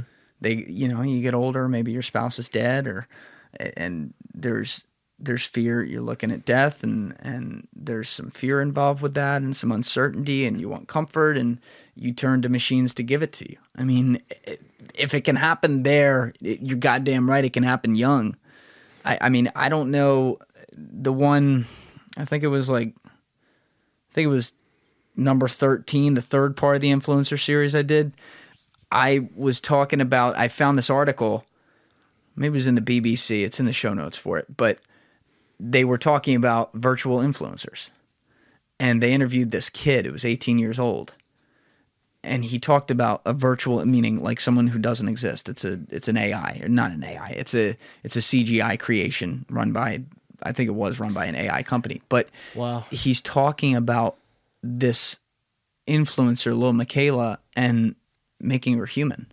Hmm. He's saying things like Mick cares about this, or she doesn't let this such and such affect how she puts out her message. He's he's giving her not just a name and not just a pronoun, he's giving her life. Yeah. And it's scary to me. And there's some influencers who are to blame for that because they put these bullshit fake lives up there and then lose kids like this or like, well, that's already not real. So I'll just go to this. But that's something that the and I know it's just one example. I don't like cherry picking things, but I want to look into this more because that if there's one like him, there are other kids who got to be thinking the same thing. And so you see these 16, 17, 18, 19 year olds who grew up in this world where they always had the iPhone in their hand. They, they've only known this virtual conne- connectivity world and they're, they don't see the cross between what's human and what's not. And that's a scary, scary thing. And then when you take it to the other end of the spectrum, like you did, and realize that, oh, fuck, some of the old people are even given into this craving too. It's crazy mm-hmm. because they already they already have that connection with their phone. You mm-hmm. know, we're all addicted to it, and it's a machine. It gives us that quick dose Yeah. of oxytocin. Like, oh, we checked our notification. Oh, we checked our text. Like, we are just fighting to be able to communicate with people. Yeah, and it's, it's building layers. Like these are layers um, that are really getting, I, I think, in the way of what we're trying to get the core at, which is just to be human together. And I think we're just technology is just layer upon layer upon layer upon layer, and it, though it could be helpful to communicate and um, and and be quick and efficient, you know, it does come with caveats. And as a just to circle it even back further, as a as someone that's creating content and putting it out there into the ethos or to the you know uh, to the web, it's like, how do I make sure I'm not contributing to that? You know what I'm saying? Like that's a really big thing I think about a lot. You know, aside from thinking, man, this is fucking ridiculous. I can't believe I said this. and I'm about to publish this. It's more so, uh, how do I contribute in a way where I'm not part of the problem? And I really don't have an answer for you on that one. I don't have an answer for myself. I just, again, to me, it's like if I can focus on being goal oriented, maybe I'll, I'll, that will be like my commandments, right? The commandments in which I create content responsibly and, um, and sustainably. Whereas, again, I don't want to be part of this problem where we're building layers upon layers. Like, I, I would like if someone were to see any of my content, or like, let's just say, for instance, run on my Instagram, I would like for that so, that person to want to actually meet me in person and actually get to know me better. And again, I, I think like all these social media platforms and these ways in which we can interact and engage and meet each other, it's like there's there's a ton of layers in between all of that. And um, at the end of the day, and this is what COVID nineteen has, has really taught me is people still want to be with each other. This we want to experience things together, and that's the most beautiful thing about all this chaos that's come with uh, this virus is that I still am seeing that and feeling that people want to be together, um, and and celebrate life together and mourn together and just be with each other. Not just the West Village experience. I've had other experiences during COVID that have incredible that have been incredibly saddening, incredibly maddening, incredibly delightful and shocking and surprising. And the consistency throughout all of those experiences and events was that it was experienced with other people. It never happened in a vacuum with just myself. It was always me and other people experiencing things together, and that's what I treasure and will always remember about these things. It's it is it's so true. It, people learned real fast just how much they cannot get validation and vibes out of being on an island with technology. And it's one of the reasons, like, I get it with people who just want the pandemic to end. And so they're trying to be the virtue signalers online, yelling at people for not socially distancing or, you know, not going out and seeing other people or just going out at all. Like I understand in some cases, in other cases I think it might be a little political, but either way, let's say none of it is and I understand all of it and they're all doing it from the right place. You can't stop people from wanting to interact with people and that's not something that even in a pandemic that has some risk to it, mm-hmm. it's not something you should be discouraging because it's not healthy. Yeah. You need that connection. Mm-hmm. And it actually, in a weird way, it gives what you just pointed out gives me hope. It gives me hope that, like, maybe the machines can't always just replace something because people have had that easy choice now. Maybe they've let some of it do it, but eventually they come back around and go, fuck, man, I really miss being around so and so. I really miss just going out to dinner with with with so and so. Yeah. And and th- that quality time, that that ability to to understand and and and and disagree and and and have that human to human connection whether you're happy or sad or angry or or whatever it is you just want to feel something. Yeah. and you know for for me like one of my things is like I'm a quality time guy. Big it's big love language over there. yeah. Quality yeah that's that's that's one of mine. And we'll talk about that another time but that's exactly what it's for people aren't familiar with with the five love languages. Like that's exactly what it sounds like. It means that i value and feel affection from being around other people being around my friends being around my family being around having that that intimate connection. Mm-hmm. And inherently with a quarantine you you lose a big portion of that. Yeah. and it, it affects your vibe. And like when I got when I got really sick this summer, I mean I probably had COVID at the beginning. That's what the doctors seemed to think, and you know, weird shit happened to my body. But, you know, when I was going through that, I felt like it was exacerbated and all my symptoms were made worse by the fact that I didn't have enough connection.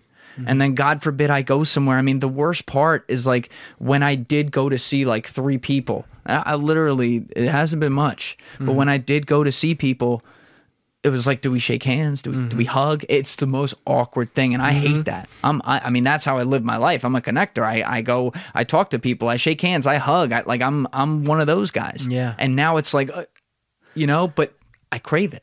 I know. I mean, especially knowing you, you're like a, you know, it was always amazing to watch you network and and be in that environment because I could see that you it would activate something in you to be with around all those people and that excitement and that energy. I have the same energy as well and like it would we would just feed off of each other. This is why I think we were so successful together when we did the Maxwell Awards, when we um, hosted and shot content at Next Gen Summit. It was that vibe and that energy to say we're here to make connections and have real, true human experience and moments. And you do this very, I think you do this really well. You're a fucking madman. And so to hear that now it's much different, especially since the times are different, you know, it's not to say that it's saddening, but it is to say I, I know for a fact, I re- still remember that you crave these experiences and you're not fooling me when you when you say you're like content down here because I know where you really I know where your heart really is. You know what I'm saying? Like that's that's m- me just knowing you and me kind of giving understanding how humans work and really like truly naturally want to interact with each other. But that being said, I mean, Think about how many people are like that though too. You know, like it's many not just you and me. Like there's a lot of people who it's crave everyone. that. Yeah, it's really everyone, honestly. And if you're, uh, oh man, it's been really interesting to, I mean, everything has changed with COVID. Like the way that we meet people, um, or lack of it, the way that we date people, the way that we make friends, the way that we form um, professional relationships, all of that has changed. And I think again, back to that same one constant that we keep coming back to, we crave human interaction as humans. That can't be replaced um, by machines. It can't be stopped by a virus. It will always, I feel like it will always continue to happen. And this is my genuine optimism about humanity. And back to a time where we could have easily blown each other up, we didn't. And guess what? We're still not doing it today. Beautiful. I hope. Uh, dude i i, I and i hope and i have hope for it too Mm. and and i hope you're right and to make this a circle jerk for a minute Let's coming right back at you Oh, jerk me off, please.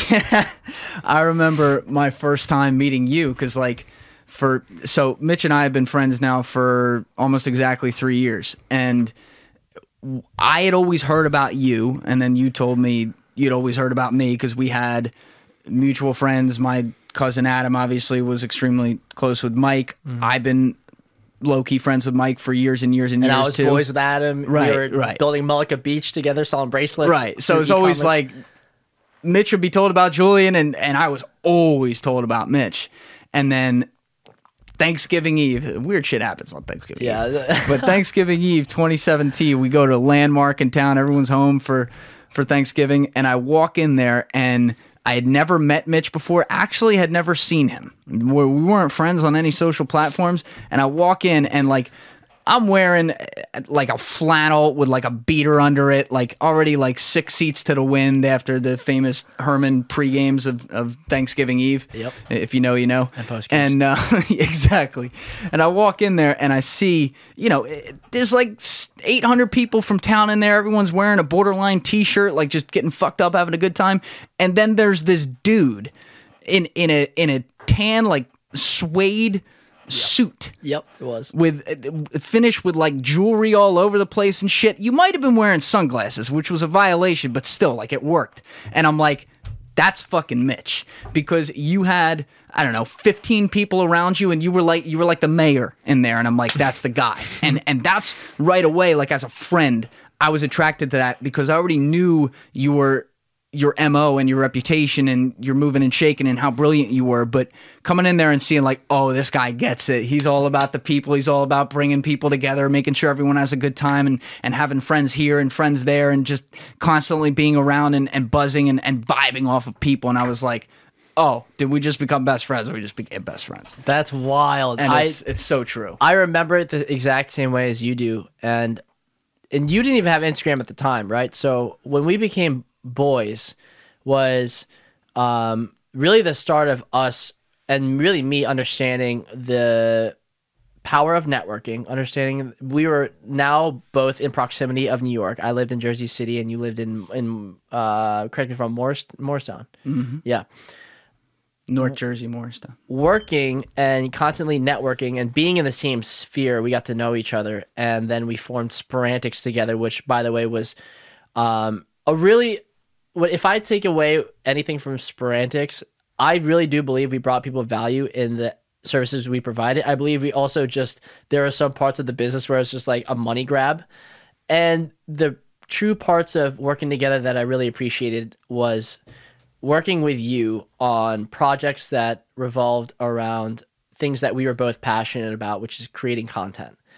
And the fact of the matter is, we didn't get paid for the Maxwell Awards. We didn't get paid for Next Gen Summit, but we ran in total what over forty different interviews um, on our that. on our own time, on our own nickel, on our own dime, j- to do it just to fucking do it. I mean, we were making money doing other things, selling like social media services and whatnot. But this thing was like we were using that to propagate our entrance into creating and producing content. And I'll never forget just your tenaciousness and our collective vibe and energy and all this willpower where it didn't feel like work. It never felt like work. It just felt like fun. And that, even when I'll never forget even that. when it all went wrong Even when- it went to complete shit, I don't remember that part. I oh, remember Oh, no, no, no, no, no, no. Hold on.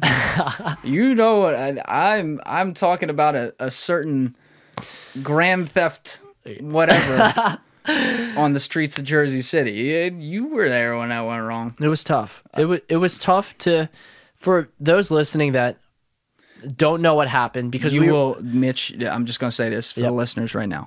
We're not gonna go deep in this right now because Mm-hmm. we've just had a wild conversation. We're coming up near the end here. I want to touch a couple things before we go, Mm-hmm. but you'll come back in here. yeah at some point a few months from now uh, we will do an episode i'll make this promise called an oral history of the great jersey city robbery of 2019 It was the most uh, viral marketing campaign we ever put together to this date, and that in and of itself, along with the work that I've done with Jules um, on so many different occasions, and just getting to know him as um, you know a friend and a fellow brother from another mother, I am not surprised that he did Trend to Fire. In fact, I am so happy that you are doing this, and I want you to continue to do it because this is a really important thing.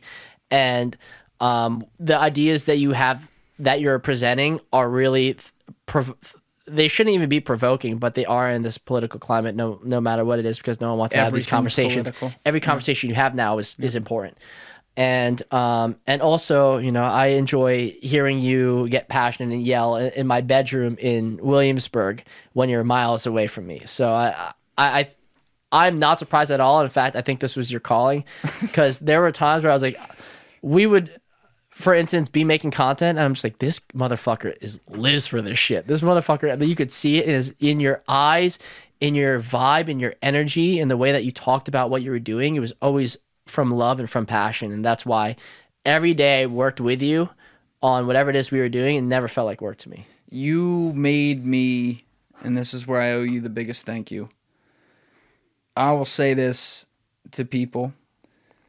It doesn't matter how much I love you or how frustrated I get when I'm doing shit wrong or you're doing shit wrong, hmm. but when it comes down to it, none of this would have ever happened without encouragement from you. And it started with simple things. I am a, this is going to sound crazy now, but you know, if you listen to some other episodes, I might talk about this a little bit, but I am a not, I'm a private guy. Mm-hmm. Like the idea, I was one of those guys that wanted my career to be like the back room dude, which that that world doesn't really exist anymore. And I didn't realize that. I was naive on that coming out of college. But you know, I had social media right when it started, and and all that shit. But you know, I didn't get an Instagram. I stopped sharing on Facebook over the years. I Snapchat was always my baby because it was like it, everything went there and it was not really like it's a separate thing.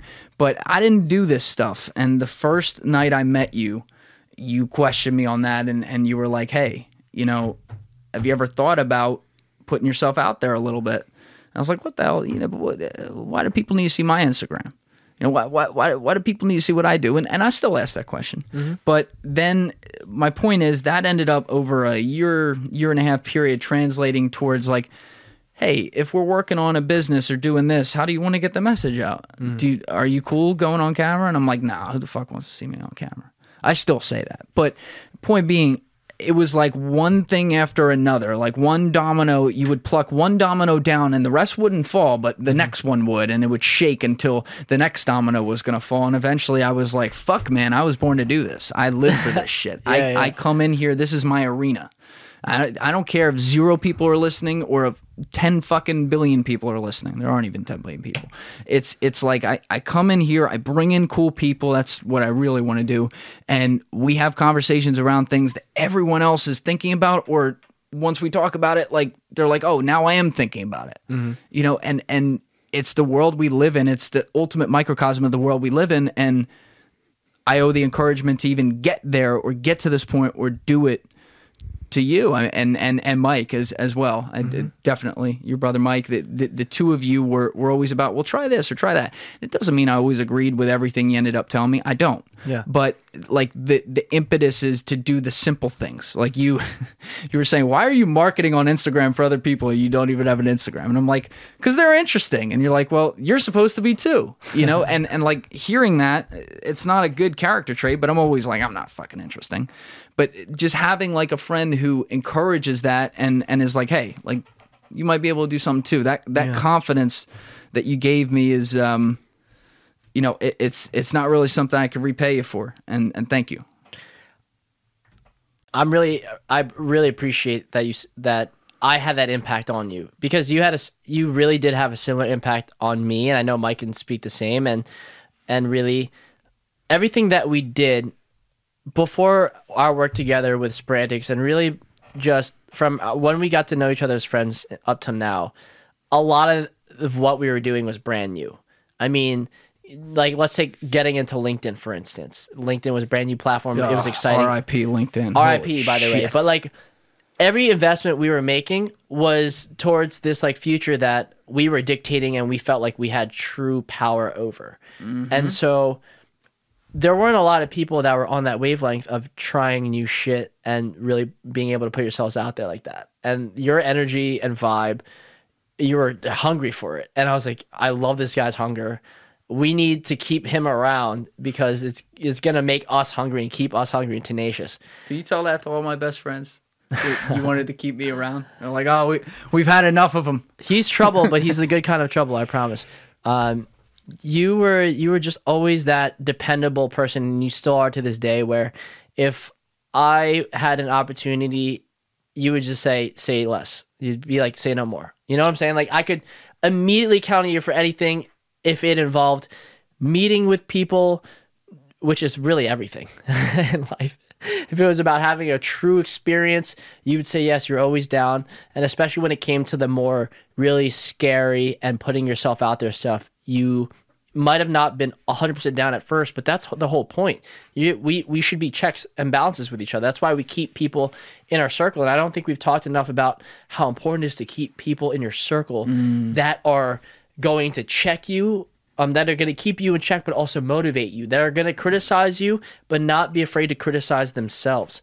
And I think that's truly the, the, the component that you brought to the table. You checked all those boxes and then some and you just you you came into our life at a time where that was the movement that was just the motion and it was just it all felt like perfect timing and everything 2018 was a hell of a year. 2018 2019 like no matter 2019 was too. no yeah. matter what happened to us you're alluding to the crazy you know shit that that brought all of our worlds down sideways even for a moment even then so everything that we did i i can't help but appreciate and now i bring that into what i do today bro like for instance the workflow and the processes and how to interview people and how to um, be magnanimous and how to make good content all that stuff we really learned together and we learned through each video that we produced each fucking short form clip that we captioned ourselves and put out into the world. Like all this stuff was very uh, it was an accumulation until now until what we're doing today. And so when you talk about like me getting back on in uh, for a future episode i'm so excited to see where we will be during that time. Things are happening, man. Because we're ramping up and accumulating at such an amazing pace You've also gotten. Re- I I like that you misspoke there. You misspoke on one thing. You've also Yeah. gotten really good. Like when I first met you, you were doing the damn thing. Like you were doing all this shit already. I Mm-hmm. had never even been right. It was like I hadn't even dipped my toes in. I need to see how how you did. But you've moved, and I want to talk about what you're doing with Project Aeronaut and everything now. But you have moved. You don't really interview anymore. I love Mm-hmm. that. I'm always beating away at this on this podcast. I will beat away at it until I'm blue in the face. As you can tell people, the cameras are up. We don't do interviews. We don't have fucking questions. We come in here, we we say what we say, the conversation goes where it goes and it's exciting because it's unpredictable. Yeah. But you've gotten really good at that where you kind of go in and I've, I've seen it with your early podcast here where you're also focused on a niche specifically and you mm-hmm. have to have some content planning. It's very conversational. It's very free flowing mm-hmm. and it's so much better. And, and I think like I've seen that growth among us mm-hmm. and it, it's, it's a beautiful thing to watch, but Project Aeronaut. So you guys, you guys have the company. Tell us about the company first. Sure. So, and I appreciate that you. It's funny that you said that because I was making interview style content, and now for me, it seems that if you're centered around a mission, even if you have a guest, the mission stays the same, and and like the conversation is guided by that mission. So, case in point here is. Project Aeronaut is a podcast that we started, and by we I mean uh, my co-founders uh, Tim Macalino and Mike Lacsamana, my brother, who I also live with in Brooklyn. Both of them. Both of them. We came together to say, let's form um, a men's skincare company, right? And what what are the issues that we want to solve? What what product do we want to release? We really came at it from a business perspective. It, it took us a year and a half to understand our why. Why were we doing this? Where was this rooted from? And so, um, hence our podcast, right? So we have this podcast, Project Aeronaut, and we're still evolving this podcast. We're only three episodes in, and mind you, yes, we've found success in really interesting pockets of the internet already, which is like really, really motivating. But still, we have. I, I wouldn't. I don't even want to talk about like I don't even want to reflect on it really until after 50 episodes. You know? So I'm on episode 4, I just finished it. So catch me at 50, ask me how I feel about it then. But right now our mission and our goal is to talk about um, topics that men find really uncomfortable, right? Like um, the deodorant I use for my balls, for instance. or like you asked me when I walked in here, how do I get my hair so nice? Well, I'm glad that you asked that. I've never been asked that before by like another man. You know what I'm saying? Like these are conversations that like we want to have, but we but we just aren't. And so you know we have these conversations all the time at our crib, having like working on building this this this company called Aeronaut Skincare. That now we've just kind of curtailed it uh, curtailed a podcast to be more about men's self help. But what's interesting is that that could expand a, to- a ton of topics, Mm-hmm. not just personal skincare, but now, and not just personal hygiene, but now finance, but now relationships, all that kind of stuff. So now That's we have key. we have free way to work with whatever the fuck we want to talk about, which now is beautiful. Way better too, I might add. Way chill, Way yeah, better. way chill, way chill. You were not gonna, and I'm I'm glad that I saw that you guys do that in episode three. I think it was because I can tell it'll go there now. Because when it was just gonna be about like hygiene and the uncomfortable stuff around that, I'm like, ah, this is gonna be great for a miniseries. Mm-hmm. You know, you're gonna run out of bullets. Like this, We're gonna run out of content. podcast is over at like ten episodes. Yep. Whereas what you're talking about now, yeah, then you can peel away the onion, and there's a lot there. So that's great. Yeah. So that's, and I'm glad you noticed that. And the feedback has been important. Like you gave us feedback on episode one that we implemented for episode two, and then the feedback from episode two to episode three. So obviously, like we're listening to our audience and seeing what works and what doesn't. And when I tell you that, like, some of the clips that do bump and are bangers, like, don't do that well on TikTok, but some of the ones that are surprising to me that do well on TikTok, I would never think would actually be like generally received well or critically. It blows my mind to think that young people care more about finance than they care about fucking anything else Yeah. at all. All of our finance clips, bangers. We could have a clip talking about fucking something that we think is so important, but when it comes to finance, people really give a shit about that. because these kids are already starting to so the younger kids like on tiktok Mm-hmm. and some of the the youngest ones you're talking about that Yep. might be on that platform like they're already thinking about how the fuck are they going to earn in this world they've Yeah. seen that and then you look at the kids our age and slightly younger slightly older than us they know what happened in 2008 2009 and how that changed and how their parents didn't come back from that in Mm-hmm. many cases so yeah it's it is it, the data backs up everything you just said to a T. People are really, really concerned about it, and you see it by what what clips really go Yeah. for you. So I'm I'm I'm glad to see you go into that. Obviously, like even leaving behind the industry, I did. You know, I left behind the industry because it was it was an industry problem, right? But the concepts and the things I learned there are incredible and mm-hmm. they're prescient, man. And and so I I always get off on on hearing people really give that attention and and get into the nitty gritty and ask the what if questions or Yeah. the how or bring up the how points, right? Yeah. And and it's nice to see you guys doing that. Thank you. It's a real. I mean, it's a scary question to ask yourself, right? You you touched on it in your episode about um the the mishaps of higher education from like a financial funding standpoint, and you know a, a really scary question to ask yourself is you're paying for all this you're paying for all the school what job are you going to get to be able to pay this back?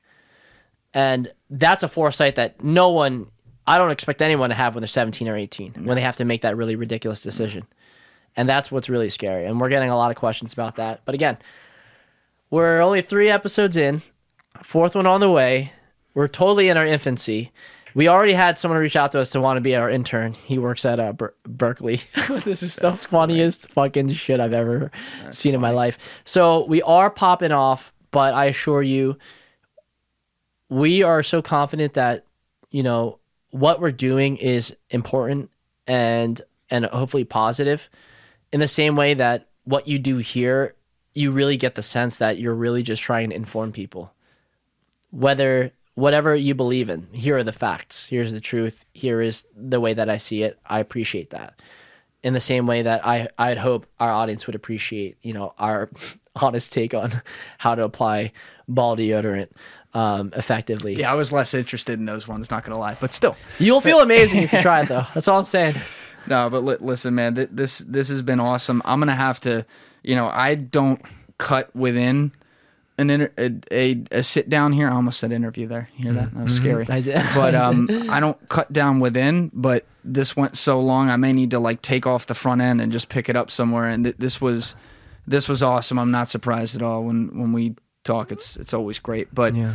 listen, man, we'll we'll have you on again sometime down the line here. And um, love you, brother. Thanks for coming on. I love you too, bro. It's and honestly, follow Trend to Fire, follow Jules. He's amazing. Trend to Fire is dope. The brand's, the brand, whatever you want to call it, the the show, the podcast. It's it, it's a great platform and medium for my friend Julian Dory to share his thoughts and ideas and his perceptions of the world, which are really valuable and important if you want to think critically about your life and the lives of others. And um and honestly, bro, you tuning into your show is, is really great. And you're in your infancy as well. I understand that. Um, but I'm excited to, to see this grow and to see you grow because of this. Thanks, brother. And and you can get Project Aeronaut on. You guys are mainly on Spotify. Spotify, uh, TikTok, Instagram, YouTube is gonna is is huge for us. Um, gonna be huge. But yes, um, anywhere where content is consumed mostly. All right, beautiful. well, to everyone else, give it a thought. Get back to me, and Mitch, you're gonna get back to me real fast. Oh, give it a thought, Thanks, brother. bitch.